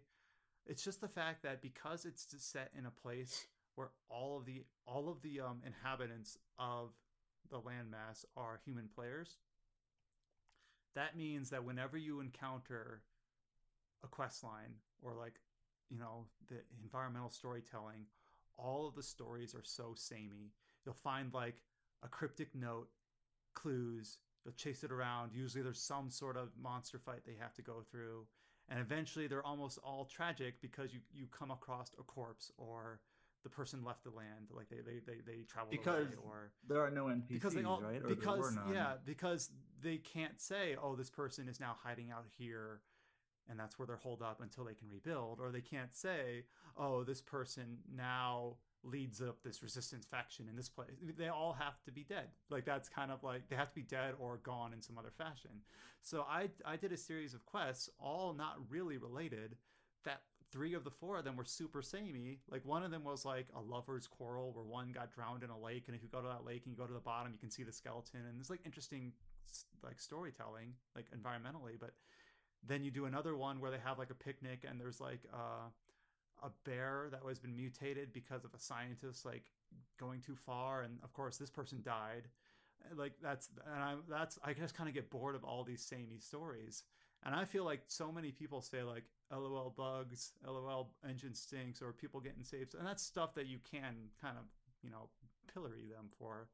But i almost feel like okay if i look past that is it still an interesting game underneath unfortunately no because it's all uh, because the way that it, it's again it kind of goes back to that iron danger thing like that's what they wanted they wanted a world where every inhabitant was a human player but human players can't replace bespoke storylines I remember when this game was announced. Um, I actually thought it was like an interesting idea, but in my mind, like, so they announced it, and it was just like a Fallout game that was like multiplayer. And in my mind, I was kind of thinking like Fallout with cooperative multiplayer, like a Fallout game where you can maybe play through the game with a friend uh, or something like that. But it turns out there's more like this weird watered down version of Fallout with more focus on like competitive multiplayer. Uh, Yeah, at least I that's what it don't know why the they-. The, like two of the modes that they added post launch, they added like this weird survival mode. Like, no, I don't want to play this game like a survival game. It's already got like health and like food mechanics. Like that's enough. But then they like doubled down on it, and I'm like, oh, well, some people like that. I think Fallout New Vegas has like a hard mode that's like that. So I guess that there's some niche there. And then they added like this battle royale mode, and I'm like, um, mm, don't really have any comment on that. But anyways, to to keep this short, I think Wastelanders, based on all that criticism that I just gave, I think Wastelanders, if it's trying to lean it back towards that bespoke narrative, storylines, you know, character character driven, you know, RPG, then maybe it can actually redeem itself, if not fully, partially. So I'm gonna be I- looking into that. like Obviously, say- it's. Go ahead. uh, that listening to you then, um, obviously my reaction was hyperbolic. Like, what? Why would you play Fallout 76? But I actually do respect giving a game a second chance. Um, so, so more power to you. Personally, it, it never appealed to me in the start, and I don't think this update will make it appeal to me again because I'm much more of a single player gamer. But like, fair, fair, completely fair play to you for not letting its legacy be what it currently is. Yeah, and uh, you know it's possible, and you might say likely that Wastelanders will just be an absolute trash fire, where you just go in and it'll like those bugs that I'm just trying to look around and step a sidestep are just gonna like show up and people are gonna crash out or lose progress or or whatever. Or I'm sure there'll be animation bugs that people will love to share on you know social media because that's that's what gets traction. Um, but it's also launching like on April 14th, four days after like a big, you know, a big other RPG from Square Enix, and Yeah, a whole bunch of other games launching in in April. Called? So I feel like it's it's launching at the absolute. Uh, I don't want to say worst because that's too like absolute, but it's it's it's launching at a crowded time. Though I will say, going to like the Reddit for it, it does have an active player base. So you know what I say, like kudos to them. They found like, uh, they have their little uh, community. Like I think I mentioned on another podcast, or maybe it was just in our Discord channel, where I'm always kind of interested. Where I'm like, I wonder how these communities of like mid-tier games are doing. Like you you kind of see through osmosis how like the new launches are doing, like the Animal Crossing uh, players, or you know the the current you know Vogue MMO. Like I guess right now the two would be WoW and Final Fantasy. But how are those mid-tier game communities doing? Well, Fallout 76 is kind of like right in that right in that valley, and it seems like you know I see people joining up to do like the the end game uh, silo runs or or fight like the mega bosses that are like legendary level 60s that you can't take on without a crew. And I actually ran into some of that where I showed up like on a bunker and there's like six people in power armor shooting down a, a Scorch Beast Queen. I'm like, this is neat. I'm not like anywhere near strong enough to take this on, but there's other people here that are. And they're like they've gotten together and they're doing this. So kudos to them. it's weird because it's yeah, always had a community. Like they, they- I remember some of the stories you'd see after people would really, really get into the role playing. Um, and I, I'd read these stories, and again, I wouldn't be like, "Oh, that makes me want to try it," but it's cool when people find something that they're into, no matter the reception. Yeah, it's cool to like people watch and see like what they're what they're doing to to to make it the best experience for them. Uh, but yeah, that comes out in late April, and I do plan on trying it. And I don't know if I plan to like it, but I just I wanted to go in with as kind of a, a as fair, as clean of a of a slate as possible. And I think I'm there. Like I, I've gotten caught up, and I'm ready to just kind of dive in and see how it is. The only other game I've been playing recently is just a little bit of Age of Empires 2 Definitive Edition, which I think launched mid last year. It's not quite a year old yet. Um, and kind of like uh, how Adam has been playing Xenoblade Cross just kind of periodically here and there, I've been doing that with Age of Empires 2. So it's not a game I really want to talk a lot about because it is, you know, it's it's a remake of like a 20 year old game. Um, not a remake, or it's even, it's just a remaster. But one thing that I I'm I'm pretty much a I don't play like it's got a very big competitive scene because obviously the the major gameplay portion is the random battle where you pick a civilization, you pick a map type, you pick like uh, a number of players and things like that, and then you just kind of want to you know actually strategize based on your civilization's you know capabilities and their strengths and weaknesses to you know basically defeat the other player, and you can do that through just military conquest or building a wonder or whatever.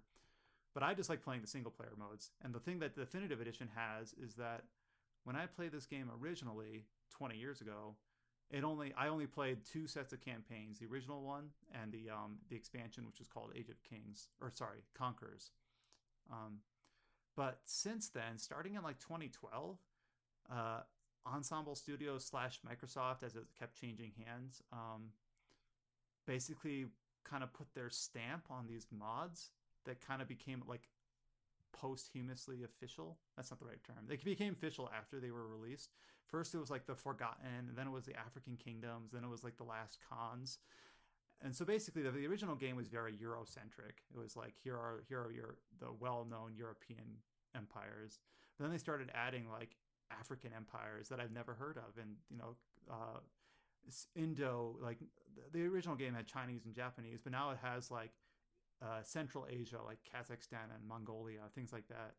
Um, and I'm not saying this is like a history lesson, but basically, I'm going to this game that I've already played as a child, and it has all this new stuff to it. It almost feels like imagine your favorite game from when you were 10 years old got a sequel that looks and plays exactly how you remember it.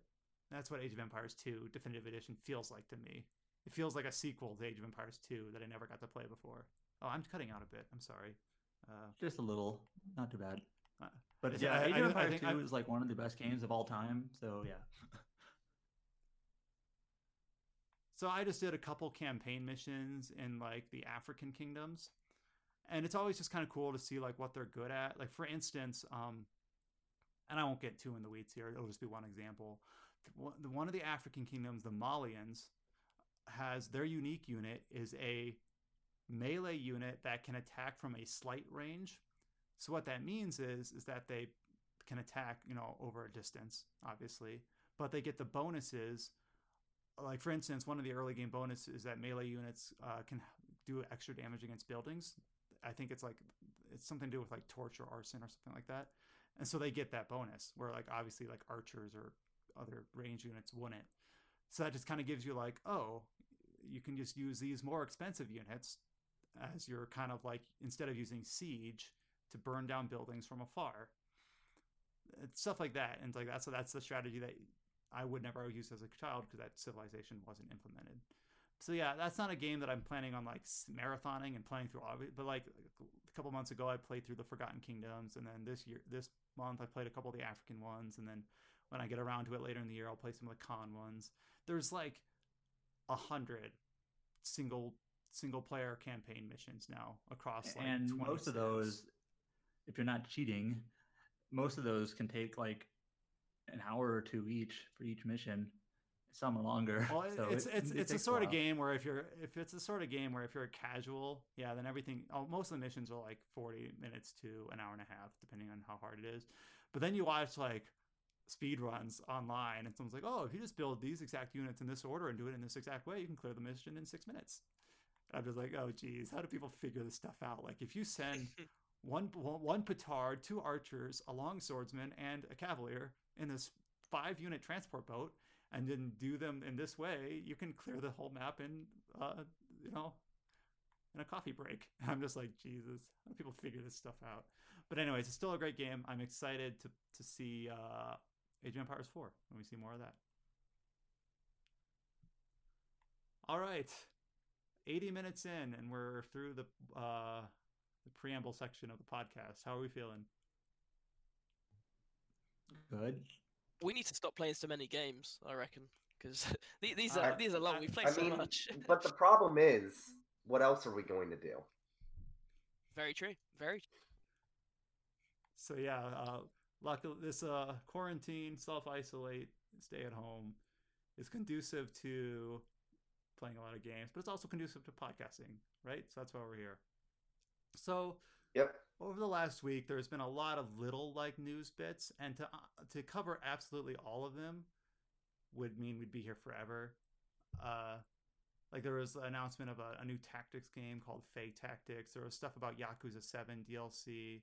There's a couple other like smaller indie studios uh, that uh, announced uh, games.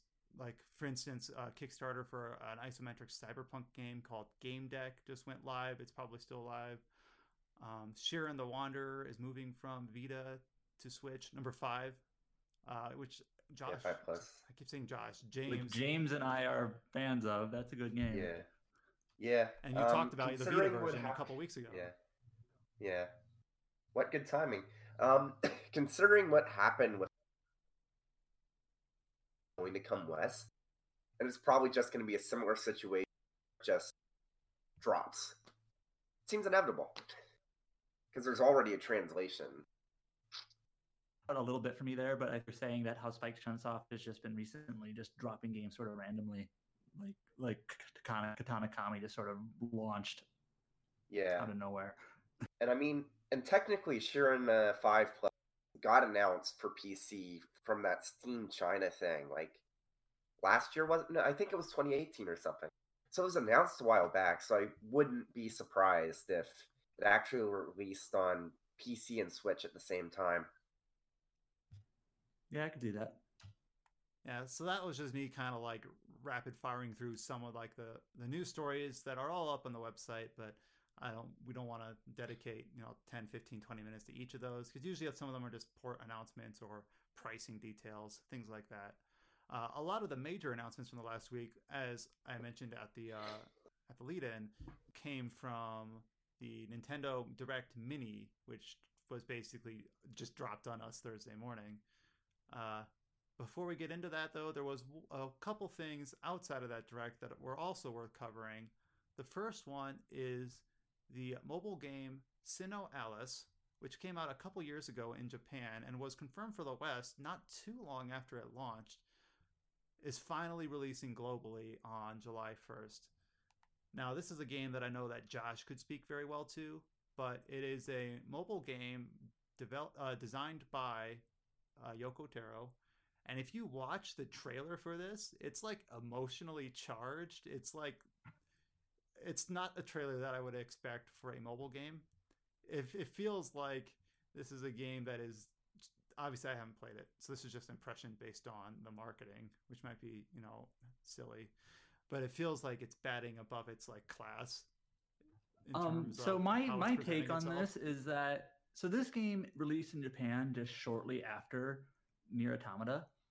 So that means Yoko Taro was probably working on this at a similar time, and I think he was in a similar headspace when he kind of created the concept. The the general idea, as I understand it, is like you have these fairy tale characters, and most fairy tale characters are are girls, but there's some boys in there as well. But like the idea is is that they're sort of rebelling against their writer in a way, kind of this weird take on how fairy tales exist or not. so sorry about that ding, but um, it just that seems to be like the headspace that that he's in um, for this game, and that's the focus of it. So yeah, Well, it's it's kind of like uh, there's this there's this literary term called death of the author where um, an author might write something with a certain intent but i hope i'm explaining this right because i'm obviously green at this but a reader can take a completely different intent than the author and you can consider that valid. So the author's intent is no longer like living. That's like death of the author as i understand it. Um, you can basically interpret your own takeaway from a piece of art whether it's a movie or literature or, or a video game.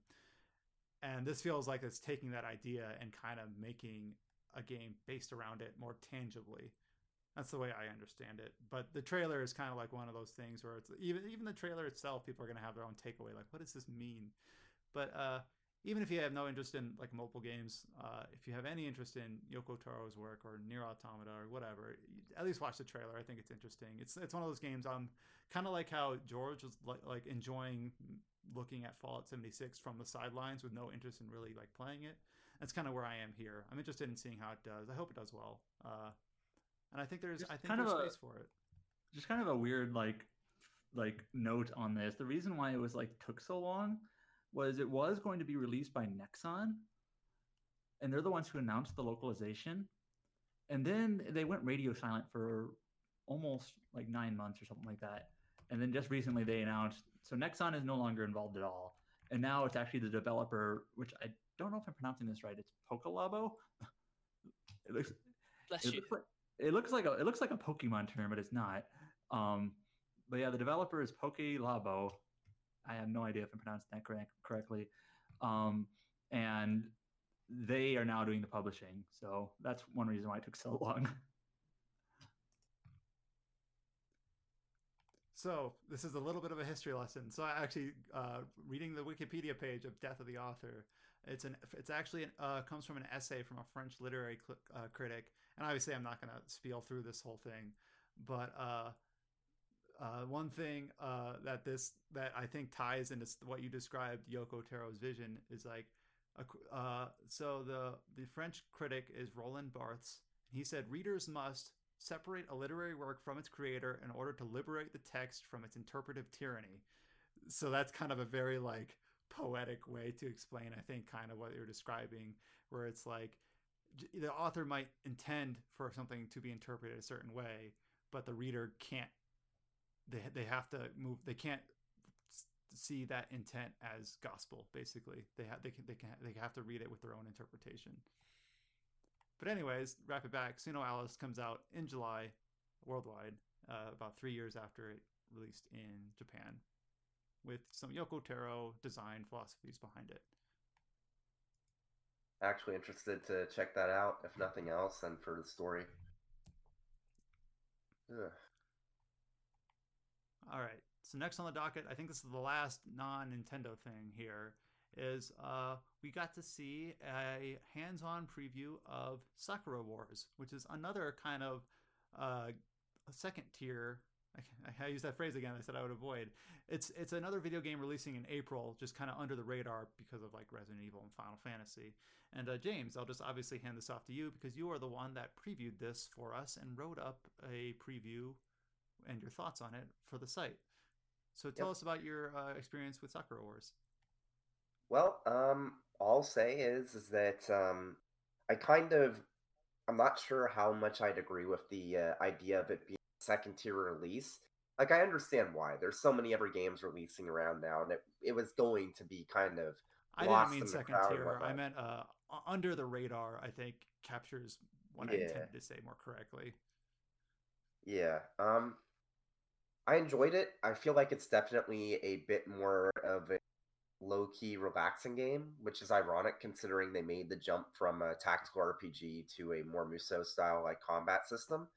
But um the game itself, from what I tried, definitely focused on the kind of narrative slash dating sim aspect of it. I only got to really try one combat section, like the hour or so I played of it. Um, the game's presentation is actually surprisingly great. Like it has this obvious anime aesthetic because I think the uh, Bleach um, artist slash creator did character designs, and it's really interesting how they've incorporated like these um, little flourishes to the style within the game. like um, stuff like facial animations, where the way that the pupils will shrink, and it's not just like one second it's large pupils, the next second they're super tiny. It's like has a gradual shrink, and also with blushes, like the way the characters blush in the game is actually pretty impressive in the sense that instead of it just being like small portions of the face that blushes, and then it's like a hard like one minute you're no blush, one minute is blushing, that sort of thing. It's like the way that it eases into it and out is actually pretty impressive. Um, Blush technology. I know it's weird, but um, Well, yeah, for a the game that's dating sim heavy, that's sorry. I was I was just gonna say for a game that's centered around dating sim elements, that seems like appropriate. Yeah, like um, the animations are good, the voice acting's good, the uh, the game just looks really nice. Like the graphical presentation is definitely a glow up from uh, where the series was at before. Um, I actually didn't know this until I uh, um, went to second played it, but apparently it's running on the same engine as the modern Hedgehog do. Had no idea, but uh, yeah. Um, I think my main takeaway is that it's going to be a nice, relaxing game. I'm not so sure about the combat because, like, my main issue was that it felt like it needed a lock on, and it is getting a lock on for the Western release, but I haven't tried it with the lock on yet, so I don't know how well it's going to be implemented. I don't know how much it's actually going to help. But uh, overall, I definitely feel like if people are looking for a game to kind of veg out to relax and whatnot once uh well during this whole situation which uh plenty of people are if they're uh not into animal crossing it might be a good uh good game to help you relax because it's definitely low key Just in time for uh, this isn't really related, but for the Bleach anime to come back. oh yeah i just heard about that So Kubo's Yeah. getting work. yep But yeah, it's I, uh, not. I'm repeating myself here, but I'm not really interested in like a dating sim type game. But I do think uh, uh, it does. You keep using words like it's pleasing, it's relaxed, it's you know, it's just nice and calm, and I, I do definitely see that vibe from it. So uh, I don't think I've seen like through osmosis much of any of the like action RPG gameplay. It seems like to be such a small focus for the game. Like that's just kind of there as just kind of like bait. It, Almost, it, it doesn't seem like- like, that's the focus for sure. It's Like it, it has the you know, minimum viable action gameplay to to pace out the slower conversational stuff. That's the meat of it. Which is fine. I'm not like saying that's bad design. It's just like that's just that's just the that's the balance they wanted to go with, and that seems like they've nailed that at least based on what they've Yeah. marketed so far and what you've uh what you've previewed for us. yep I will say How much- this, that other? talking about it now has actually made me interested to give it a little look. yeah Good job. not much else for me to say because again it's a dating sim with uh, where whole things like the uh i wouldn't even necessarily say the narrative but the like skits between the characters and whatnot and i only played like an hour a little bit more than that so like i enjoyed what i saw but i haven't seen like the full game so i don't know how it's going to pan out Have you- so Have you played any other ones? Uh, no before, it- uh, no before the no. So I think we're all in that boat. So well, only only other not- only one of the other games is even available in English officially. So so there wasn't there a fan translation for the original recently I, I think the original has a fan translation and five has an official one, and I think that's it. I might be wrong. but Yeah. yeah. So it's, I think they're the reason. One reason why they rebooted it, I think, is just because, and they're they're just calling it Sakura Wars in the West, is they understand that for most people, this is going to be their entry point. Well, even in Japan, it was called New Sakura, so that kind of implies it too. So, Yeah. So in Japan, they're making it obviously a reboot. Uh, in the West, they're just calling it Sakura Wars. They're kind of they they actually took the new or shin off of it. They're just like, hey, this is Sakura Wars. Then kind of under the assumption that, for, especially for Western players, chances are you've either only played five or none of them. so so yeah, that's what it is. But yep, we have that preview up on the site as well as all the other news that they've released as they ramp up to the to the late April release date. All right. we've already kind of talked about this game a little bit, but uh, we're, we're wrapping back around to Xenoblade Chronicles, uh, but not Cross this time. We're talking specifically about the definitive edition. So this was announced last year in a September Nintendo Direct, I believe. Uh, not a lot of details since, but there's been a bunch of rumors and listings like on retailers that it was going to release in May or so. And during the Direct Mini, they basically confirmed that yes, that's true. Xenoblade Chronicles Definitive Edition will release on May 29th worldwide uh, with a new trailer, new gameplay, and then apparently on the Japanese website, you can find like good several minutes of gameplay and cutscenes like unedited, including like spoilers. So be careful if you're digging too deep on uh, Xenoblade Chronicles and you haven't played it. Uh, the trailer is fine in my estimation. Like anything spoilery is like deftly cut around and uh, there's no context and things like that. But yeah, some of the some of the people stuff, have been some of the saying stuff Yeah, people have been saying that the trailer has spoilers in it, but honestly, if you haven't played the game, you're not going to notice anything that Yeah, it's one of those things. It's only a spoiler if you point it out. Yeah. So Well, it's not even if you point it out. If you just say this shot is from the same scene that a very big event takes place, that's not in the shot. It's just like okay, that's not. You're really stretching the definition there. But some of the gameplay that's available that's been like pulled from the Japanese website and reported on like some Nintendo facing news uh, outlets is clear, stark, no doubt about it. Spoiler. So be careful. But anyways, uh, this game has obviously got a kind of a completely redone art style. It's done pretty much in the style to look like uh, Xenoblade uh, Chronicles 2. So the original artist was that I'm gonna get his name mixed up. It's the same person that was that's doing the new Brigandine uh, release, the Raita. I shouldn't even brought it up. I don't remember his name, but uh, I thought that the original art style for Xenoblade Chronicles did actually match the 2D illustrations that were also provided with it, even though it was held back by the um, limitations of the uh, hardware. So the updated art style does also come with new artwork as well, like even in like 2D, like promotional art. So it's not just a glow up; it's also a, a shift, is what I'm getting at. But I think obviously it's it's coherent now. It looks like it's sequel.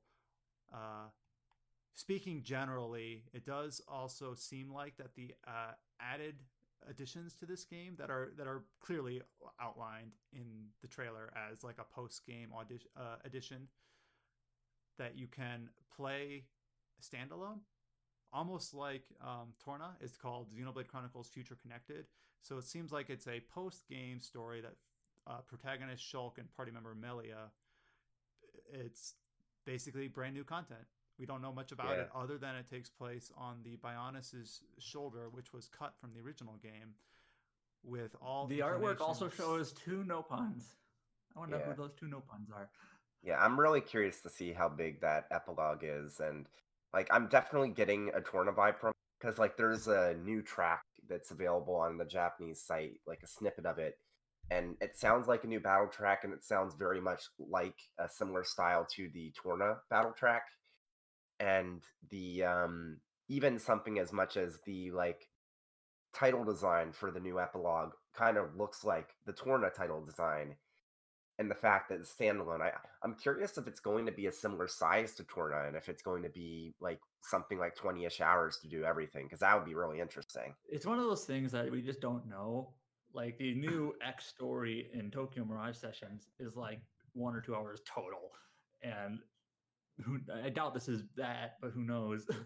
Um, it's definitely going to be more than that because um, assuming that it's just the the shoulder, like people like the shoulder was like cut content in the original game, but you could explore it, and like just looking at the shoulder in the um, original game, it was already like pretty big, and assuming that they add like actual content to it, like that alone is going to be like at least like five ish hours to do everything. And that's just not assuming that there's anything else, that there's story cutscenes, that there's that like I, I think that it's safe to say that doing everything will probably take at least 10 hours i'm just not sure if anything beyond that and also, it's called Future Connected, so it seems like this will have very likely some wider franchise connecting content, and we can only and- speculate for now what that means.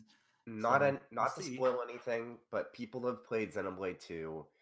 Um, there was like one small change to a character's attire in the trailer that basically confirmed a long-running fan theory since essentially when Xenoblade 2 released.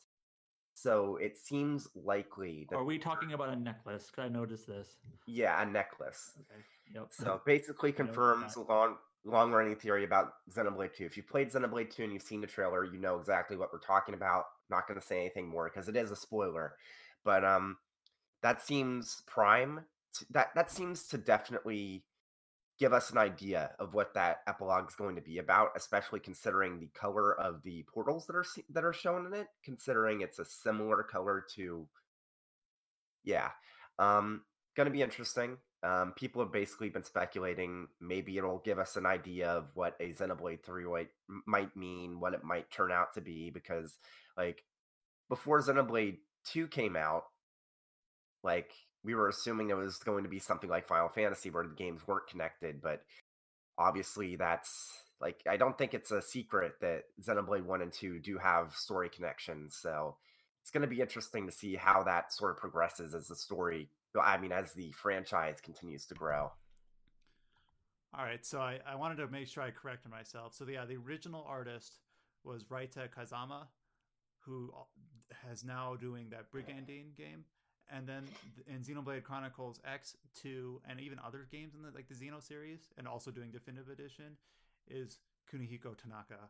So basically, long story short, it's going to have like a, a common through line in terms of character design, with the exception that Xenoblade Chronicles 2, part of its like goal was to have all that guest character work where every every blade was done by like a different uh artist and then a bunch of them were done by Nomura, things like that. But um I don't So- really mind the art style change because like that 2D artwork never really appeared in the first game. Like not even in the menus. Even in the menus in the first game, it was just the normal character models.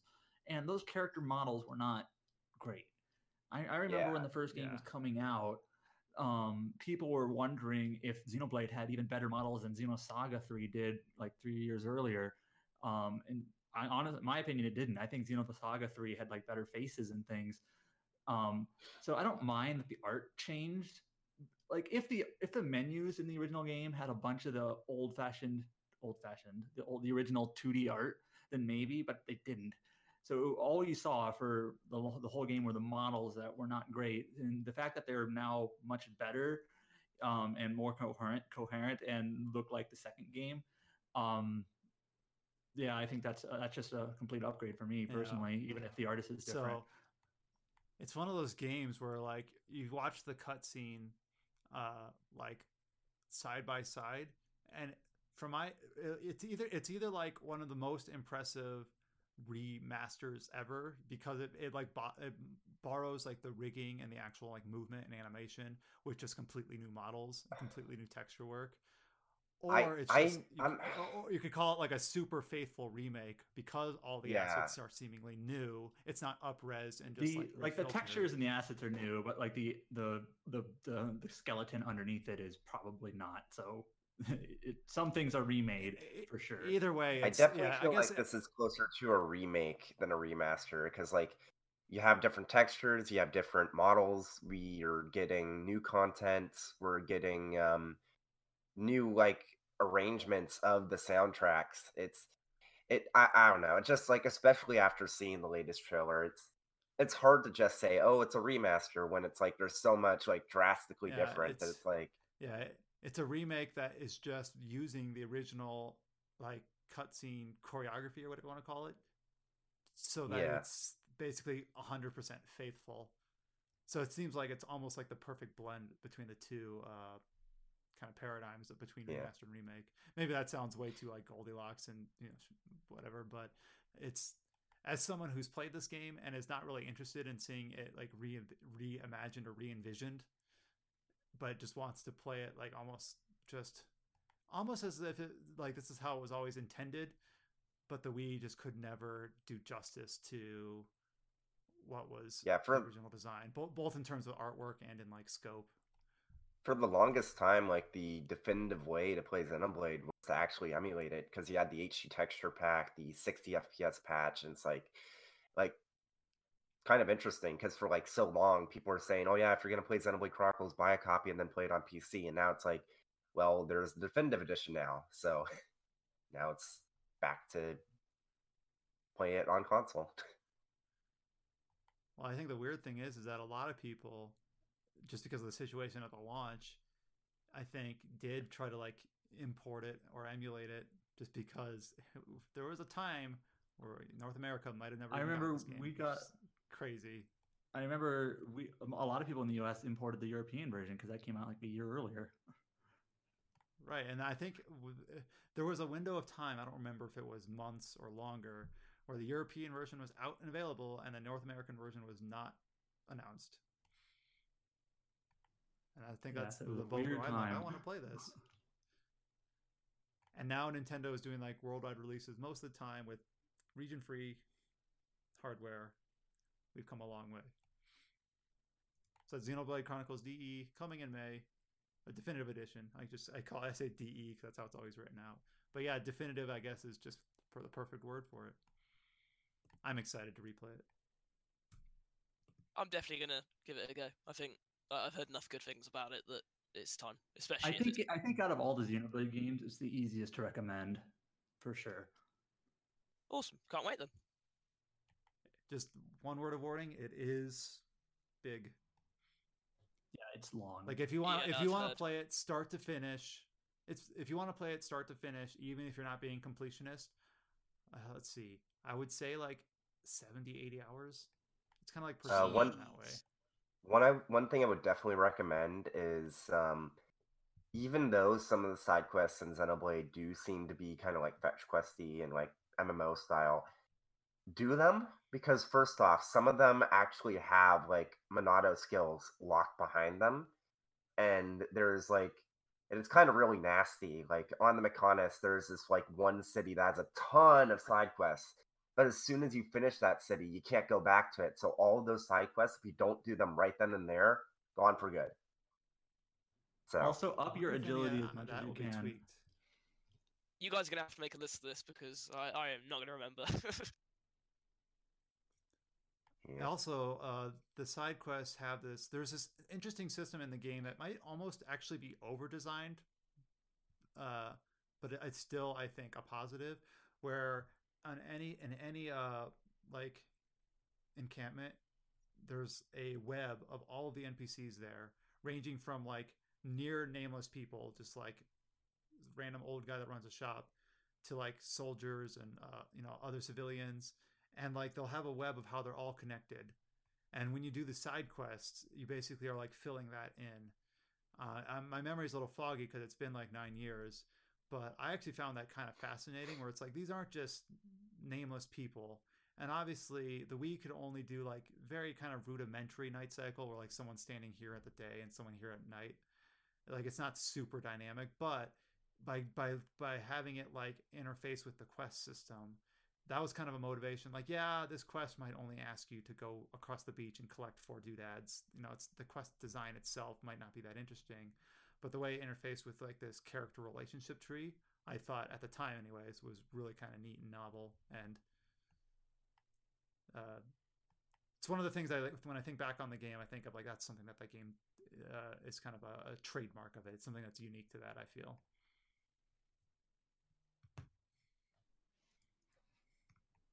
All right, the second announcement that we have from the Nintendo Direct Mini. This one might be a little bit briefer because we've talked about this in the past, but we finally have a North American release date for Trails of Cold Steel 3 on Switch. This just released on PC like within the last week. Um, but now we also have the uh, Switch game set for the Switch version of the game set for June 30th. Uh, and it does have a demo live now, I believe. I don't know if James can speak about this a bit, but uh, it is coming out for Switch in June.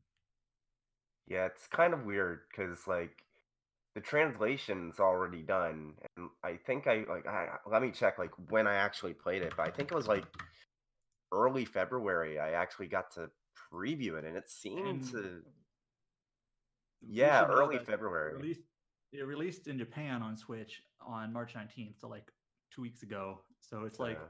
it's already out on Switch in a different language, and the translation is done, but it's not coming out in the West until June 30th. So I don't know if there's just some weird programming they still have yet to do, or if it's just kind of like a launch timing thing where they want to have a marketing cycle for the PC version now and then have another marketing cycle for the Switch version in the summer.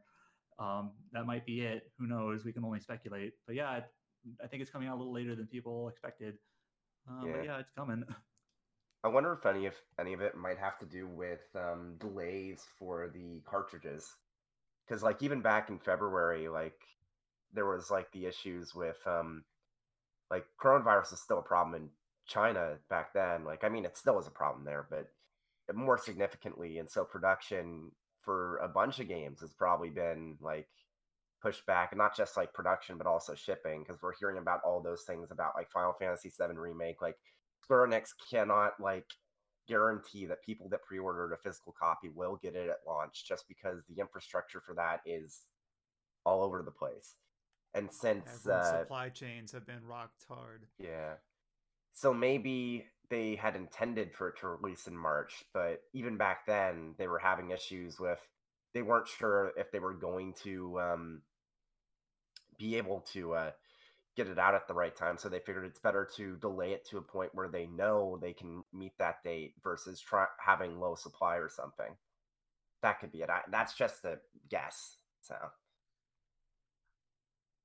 because think I do know one of the things they're doing is that um, people that pre-ordered the um, limited edition for the PC version, it came with a Steam key in the box along with everything else. Actually, were emailed a uh, separate Steam key because there's been delays in shipment for that limited edition. Because like even on places like Amazon, like anything that's not like essential goods has been hit by massive delays in the uh, in the um, like shipping department. So. I'm not. I, I was gonna say I don't think there's I would. a whole lot the, to think the only about. other. Go ahead. Sorry, all I was going to say is the only other thing to mention here is how this is the first game in this series to launch on Switch, and in, in the very shallowest of ways, it's a decent starting point in the most shallowest of ways because it starts it stars a new primary cast. But in any non-shallow way, it's not a very good starting point for this series, so that's kind of weird. Yeah, it's not like, the It's like- it's like, what is it? it I know could- that could have America- picked two. Yeah, I What is know it, that like NS eight in the America keeps series? yeah, yeah. I know NIS America keeps saying, "Oh, this is a great place to start," and I know why they're saying it, but no, yeah there- people, there is please- a shallow reasoning that's not false but it is shallow like again, don't play this first. Like now, I do understand why they just ported this one and not one and two first because people are saying, "Well, but people that own a Switch won't be able to play the first two." People that own the PS4 in Japan weren't able to play the first two because the ports came out after three in Japan. And I feel like there's a, a very specific through line where Vita fans probably ended up buying a Switch. So if you played one and two on Vita, it would make sense that maybe you might want to play three on a handheld. There you go, you have it on Switch. So yeah, it would be nice for it to get wonder port um, one and two to get ported to Switch, but I don't think it's as much of an issue as people are making it out to be. And even if it is, like one and two aren't very hard to run on PC. Like if you have a five year old PC, you can probably run it at 720p, 30 FPS low, no issues. So yeah. I I mean, wonder how well it's Durante made sure one and I two like ran on GPD Win. So I mean, if you have a desktop from the last five years, you can run it on PC. It's not an issue. Even a it's laptop, the first time probably. it's uh, been uh, like the Switch being the Vita kind of I spiritual successor sounds too directly related, but it's kind of like its distant second cousin. I don't know, but uh, I wonder just how many sales of this version are just going to be people like double dipping for the handheld experience. How many are is it going to actually be like new players? Yeah. I have seen some people. It's just kind of it's kind of it's kind of uh amusing in a way. Like when we post some like birthdays and things on Twitter, and like all of us are pretty, or most of us are pretty familiar with this series. But I remember we actually posted something about Trails in the Sky second chapter, and there was actually like a comment like, "Whoa, is that Tita?" Like they recognized Tita from Cold Steel Three, but didn't realize that she was actually from a much earlier game. And that's just like one example of like dozens of like callbacks the game has that you're going to miss if you start with it. Uh, so, yeah. I will say is that Cold Steel 3, and I did mention this in my review, like the entire Crossbell chapter is basically a shit ton of fan service for people that played Zero now. And that's something you're completely going to miss if you hadn't played any of the Crossbell games. Well, which- also, this the first chapter is a lot of fan service for Sky. Yep. And if you haven't played that, it's pretty clear. Like the first chapter is basically a Sky callback. The second chapter is a Crossbell callback. Callback, and then the third chapter is when it really starts to get into like the Cold Steel kind of continuation of the first two games. There, that's basically what the structure is, very vaguely. So Yeah. that's that's those are the things that make it a weird game to start with. So, so yeah, it's awkward. So yeah, dive in head first in June. That's a recommendation. or get it on PC or Vita.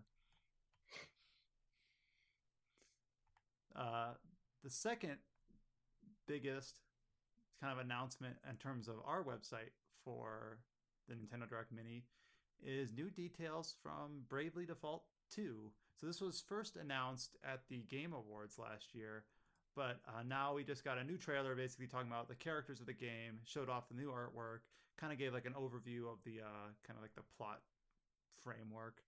Uh, and basically, it looks like kind of what you would expect for a sequel to the Bravely Default to be. Now, I might pass this off to Adam because I haven't played Bravely Default, but I know I know about its systems and how how like how it was structured and formatted and how like the, the combat system was novel at the time.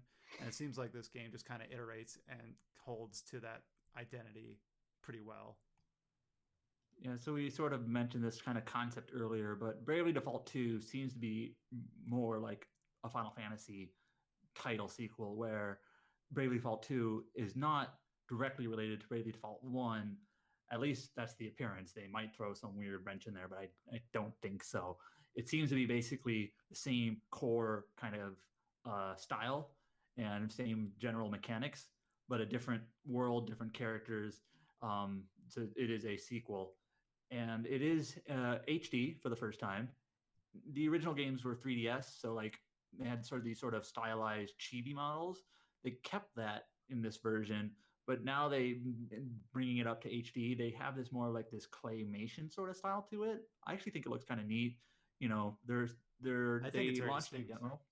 Oh yeah, it, it's it's it's got a good style to it. Like, um, it's not necessarily like heavily cell shaded sort of anime style, and it's not realistic either. It's kind of its own.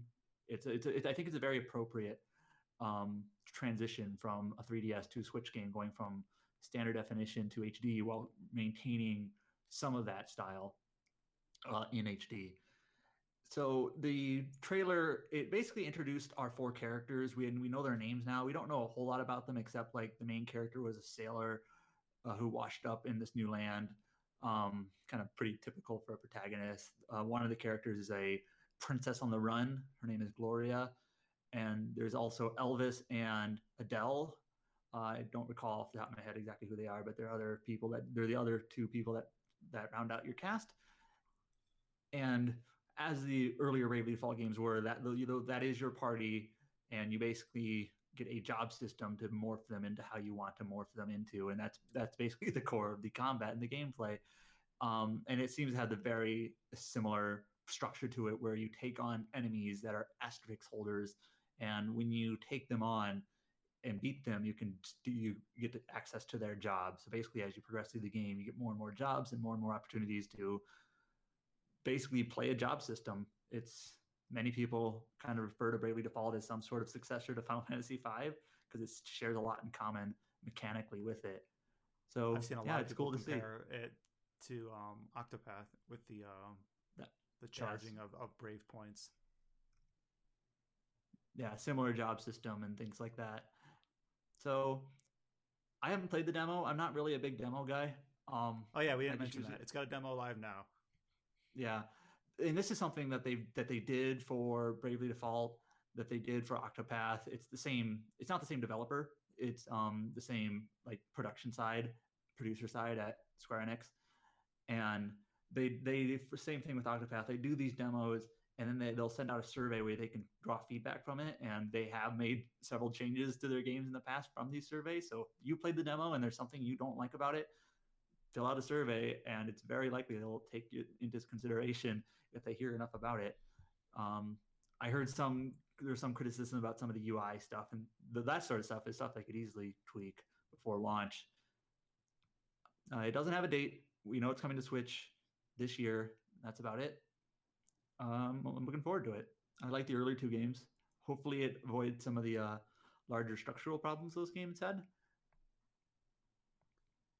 So, explain to me, like an idiot, like someone's going to ask this, and it probably has an obvious answer. Where does Bravely Second fit in? First of all, just a quick side note: the, the developer is is uh, Claytechworks, and they are the developers behind the Bravely Default Fairy Connect or Fairies Effect um, mobile game. So it's not the same developer. Silicon Studio actually doesn't really make games anymore. Uh, some of the staff might have moved over, but that's just something to note that it's not going to be the exact same studio making the game as the originals. But Bravely Default and Bravely Second are kind of like like Final Fantasy X and Final Fantasy X 2, where it's like a game and its direct sequel, where Bravely Default 2 is like Final Fantasy 12 or something. Uh, I, obviously, it's only the first two games in the series, but it's like the next iterative number. It's a numbered sequel, but not a story sequel. That's that's what it seems to be at this point.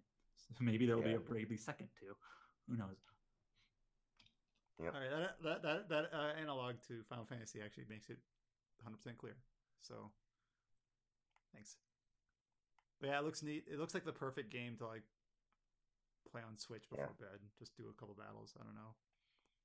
And I love the art style, so that's what's really drawing me uh, my eyes to it. Uh, one thing that's also slightly interesting is it's being localized in some capacity by Shloc, who is the European localizer for games like Ni no Kuni and Dragon Quest. And I don't know if they're doing the. They haven't like officially confirmed that they're doing the English loc, and that's like the assumption. They they also do like the other European languages as well, but that might give it a slightly different flavor than Bravely Default, which had a uh, just a Square Enix translation. Like it was fine, um, but it just might have more of that Ni no Kuni, Dragon Quest, more of like a British style to it, and some of the voice acting seemed to lean that way too. Um, so that that might be different and interesting. We'll see. So Bravely Default 2 coming out sometime this year. Yep. It looks awesome. All right, a few uh, last couple items on the list. Uh, Pokemon Sword and Shield. We learned about its expansion pass. I think like right at the start of the year, like early January, I believe. Um, maybe it was late last year, but we we didn't know really the details other than that it was going to be in two parts, one for the summer and one for November. And we've kind of talked about on previous podcasts, like does that expansion pass replace the release of another Pokemon game this year. Uh, I think it's leaning that way, but still too early to say for sure. But we got details about the first part of the expansion pass, Isle of Armor. And without having played Pokemon Sword or Shield, I watched this trailer for Isle of Armor, which goes pretty in depth about exactly what you get out of this. And it seems very limited, unless they're really hiding some stuff like behind the curtains. So Isle of Armor is the basically you'll take your you know it's a, it's a post game expansion where you'll take your team to this island and you partner up with this new legendary called Kubfu. It's like a fighting type cub karate master.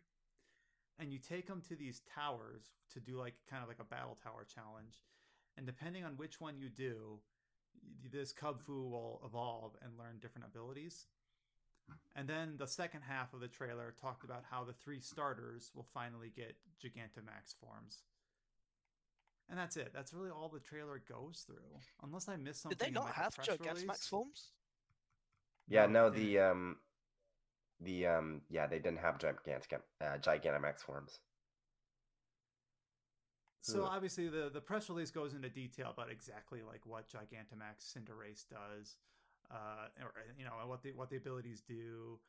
Uh, but oh, I guess they did talk about a little bit about how there's new league card designs where you can put in like different backgrounds and stuff on your on your trainer. Well, kind of typical with an expansion. In addition to all the like the story and content stuff, is like yeah, there's new outfits and new league card designs and things like that too. Like there, there's always going to be that. People who just want just- new costumes. You can do that. Yeah, and then like, the game has a really, as far as I can tell, robust system of like accessorizing and things like that. Uh, so I'm I'm certain we'll see new like a big expansion there. It's just that it was hard to it was hard to detail or like glimpse or glean what the scope of this was because basically it said you go there, you partner with this legendary Pokemon. There's two towers to go on. You pick one, and in terms of like an adventure, that's all they gave. I'm not saying that's all there is, but it's like new is it new gyms? Are there are new Pokemon being added to the decks? Uh, I don't know if I'm missing something or if I was expecting like what my expectations were were misaligned. But this just seems like piecemeal to me. But maybe I have that preconception about Sword and Shield that is clouding my judgment to, to look at it fairly. No, I think I agree. I also have not played this game. Um, maybe it's worth mentioning that the expansion pass for Pokemon Sword and Shield is thirty dollars, and it comes in two parts. So effectively, this first part is fifteen dollars, though you cannot buy it separately. But you know, in terms of value, and yeah, it does seem like how how how much content is there? Like, how long does it actually take to do this tower and beat it?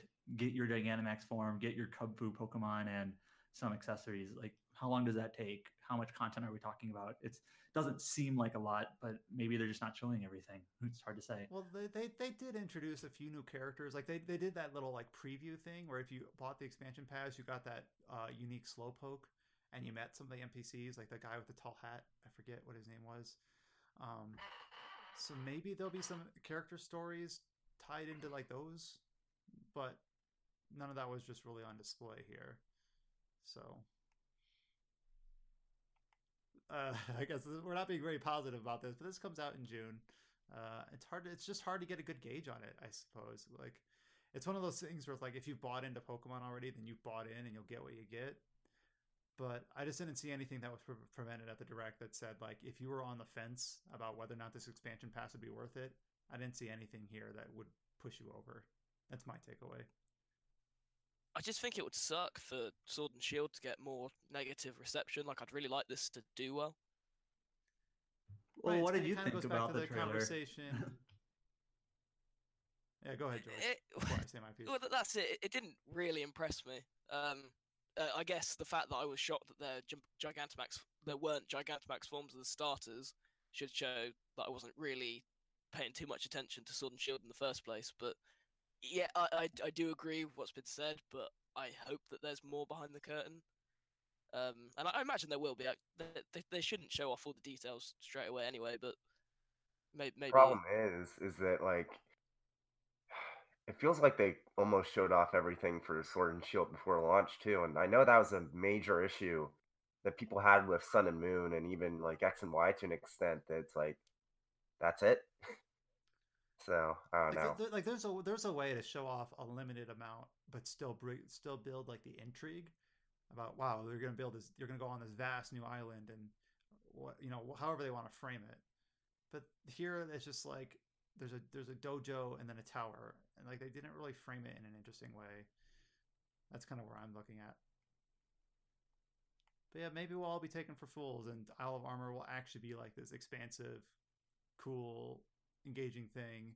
It kind of goes back to the to that uh, conversation we had earlier. Like I'd want to go into this um, with like a fresh mind, without the preconception. Like I don't want to go in saying like, oh, this Isle of Armor is going to be limited and you know, not not very interesting.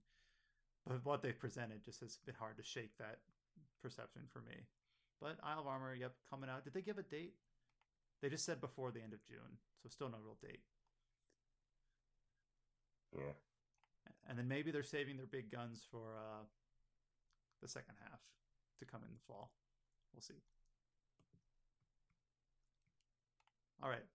The last topic, which was not a Nintendo Direct uh, announcement, but was just announced, I believe, yesterday, was that Story of Seasons, Friends of Mineral Town, this is basically modern day Harvest Moon, will launch this summer for Nintendo Switch in North America. And we wrote a post about it. And if you, uh, Adam can correct me, if you pre order it, you get this little like cow plush that's really cute. And I know some people are who are like big Harvest Moon fans are really looking forward to this. I'm not, so I don't really, I don't really like get the appeal. But uh, I think Adam, are, that there, um, are there any other details about Story of Seasons, Friends of Mineral Town? Well, it has a date in Europe, July 10. Um, Marvelous Europe and Xseed, it's they're kind of they're unlike some of the other publishers that were the European and North American announcements are pretty much just identical to each other, mirror images with maybe a, a very slight difference.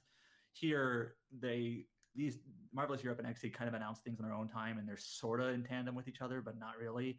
They Marvelous Europe announced a July 10 date a while back, and then Xseed just announced this summer window, and it may not launch in July. Who knows? They're they're not always at the same time, even though even though they're both parent company is Marvelous. So one of those just they're they're just a smaller localization team that can't always be simultaneous. That's that's the only other main thing to mention about this. I guess I guess also worth mentioning is that this is a remake of the Game Boy Advance games, Harvest Moon, uh, Friends of Mineral Town, and more Friends of Mineral Town. It, it had one of those like Pokemon Red Blue sort of things where there was two different versions, and one of them you played as the guy, and one of them you played as the girl. Um, so this remake basically just kind of mashes them together, so you can just like modern Harvest Moon type games, you can play as either gender and marry um, either gender. I don't know if there's like gay marriages or whatever. I'm not sure. I haven't looked into that, but you can at least play as either gender. Is that like a unique situation where it's a remake but can't use like the same branding? This is kind of yep, different. the that, that whole Harvest Moon thing is so weird because it it um, was a marvelous brand. I don't know the details, but somehow so when it was translated, the uh, uh, Monogatari is the uh, Japanese name. uh, It was Bokujo trans- Monogatari, which is literally Farm Story, Yeah, and when it was translated, um, ah, God, I'm actually just blanking. What's the company that did Natsume? it? Tran- Natsume, yeah. Um, they chose the title Harvest Moon, and they own the copyright for the title. So when um, Marvelous decided to bring the translation in house because it made more sense for them to do so, they couldn't use the Harvest Moon branding, so they had to come up with a different title for the same games.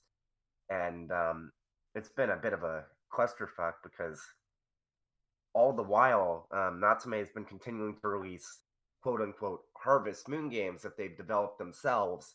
So, like, every now and then, like, people, more people know nowadays, but there's still plenty of people out there that don't know that no, Story of Seasons is Harvest Moon. The Harvest Moon games that released on 3DS, like halfway through the life cycle forward, aren't actual quote unquote Harvest Moon games. They're not some Harvest Moon games. They're not the Yeah. original developer. So that's how Story of Seasons: Friends of Mineral Town is a remake of Harvest Moon: Friends of Mineral Town. I- I'm really curious how this is going to sell because I feel like, and I, I think I mentioned this before, it definitely feels like Stardew Valley has come and kind of just taken the mind share away from the original series to the point where even fans of Harvest Moon slash Story of Seasons maybe might not be interested in the series as much anymore just because of how much like Stardew Valley has done to kind of take away that mind share. I hope this does Yeah, well because I like. I think the one Harvest Moon game that I played when I was younger was actually uh, Friends of Mineral Town. So I'd be I'd be down to play this again. Just it's like, yeah, I feel like that farm sim genre, as someone who's not really into it, like the num- the number of options that you get seems just be growing. Because Harvest Moon, like new and old, is around in two flavors or whatever, and then there's Rune Factory, and there's like Stardew, and then even indie developers are getting on it with like that uh, Summer of Mara that we talked about last week. I just feel like there's a lot of options if you want to play that sort of game. Where I I feel like almost if I wanted to get into that, I don't know where I'd start. I feel like it would have to be Stardew though. I don't know. Nowadays it feels like that's what I see through osmosis most commonly. And then lastly, we have one shout out that George wanted to give for today. I'll just let you go ahead. Yes. Uh, so, as I found out today, um, it is the 18th anniversary of the Kingdom Hearts series, and if you've been listening to the TetraCast for the past couple of months, then you'll know that I tend to bring up every chance I get. Um, it is my all-time favorite game series. I love it to death, and I just wanted to say 18 years is a fantastic sort of It's older than you. Yeah, no, I'm, I'm 21, so it's not older than me, but it's pretty close. Um, and yeah, I just wanted to say to the community, to the developers, if they listen, to anyone involved with Kingdom Hearts, thank you. Uh, it's amazing. It is kind of slightly interesting now. Um, Go ahead. now that Remind is out, and that's the last bit of thing, bit bit of content for Kingdom Hearts 3. We know there's a mobile game coming out that apparently is just kind of an expansion for an existing mobile game.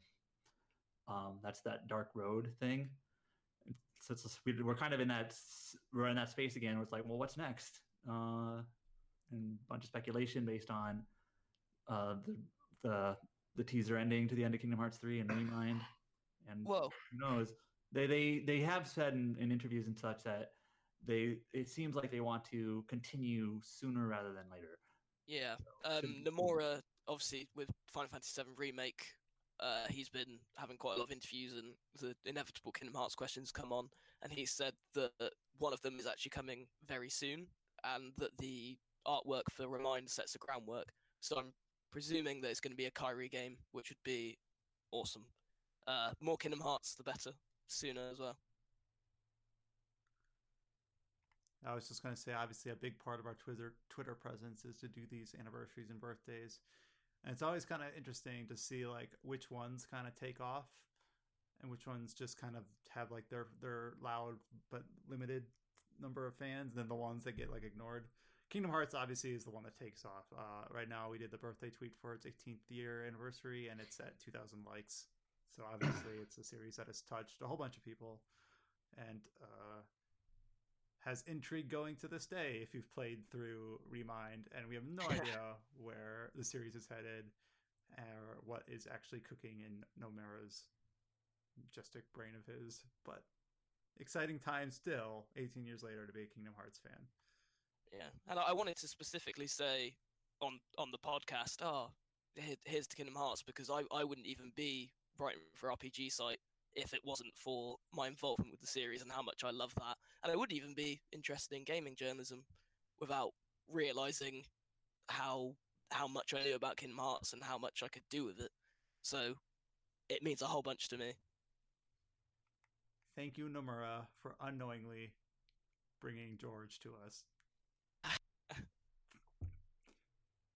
All right, and that wraps up this edition of the TetraCast. We got to talk about a bunch of different games in our uh, uh, playing section, and then all the Nintendo news and a few other tidbits that we both gleaned over and went into detail on.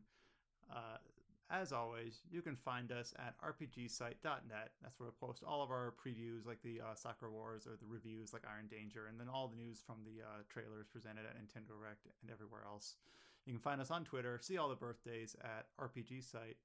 You can also find us on Facebook and YouTube at RPG Site Net. You can find our Discord channel. We have a pinned tweet now, slightly better uh, route to arriving at our Discord.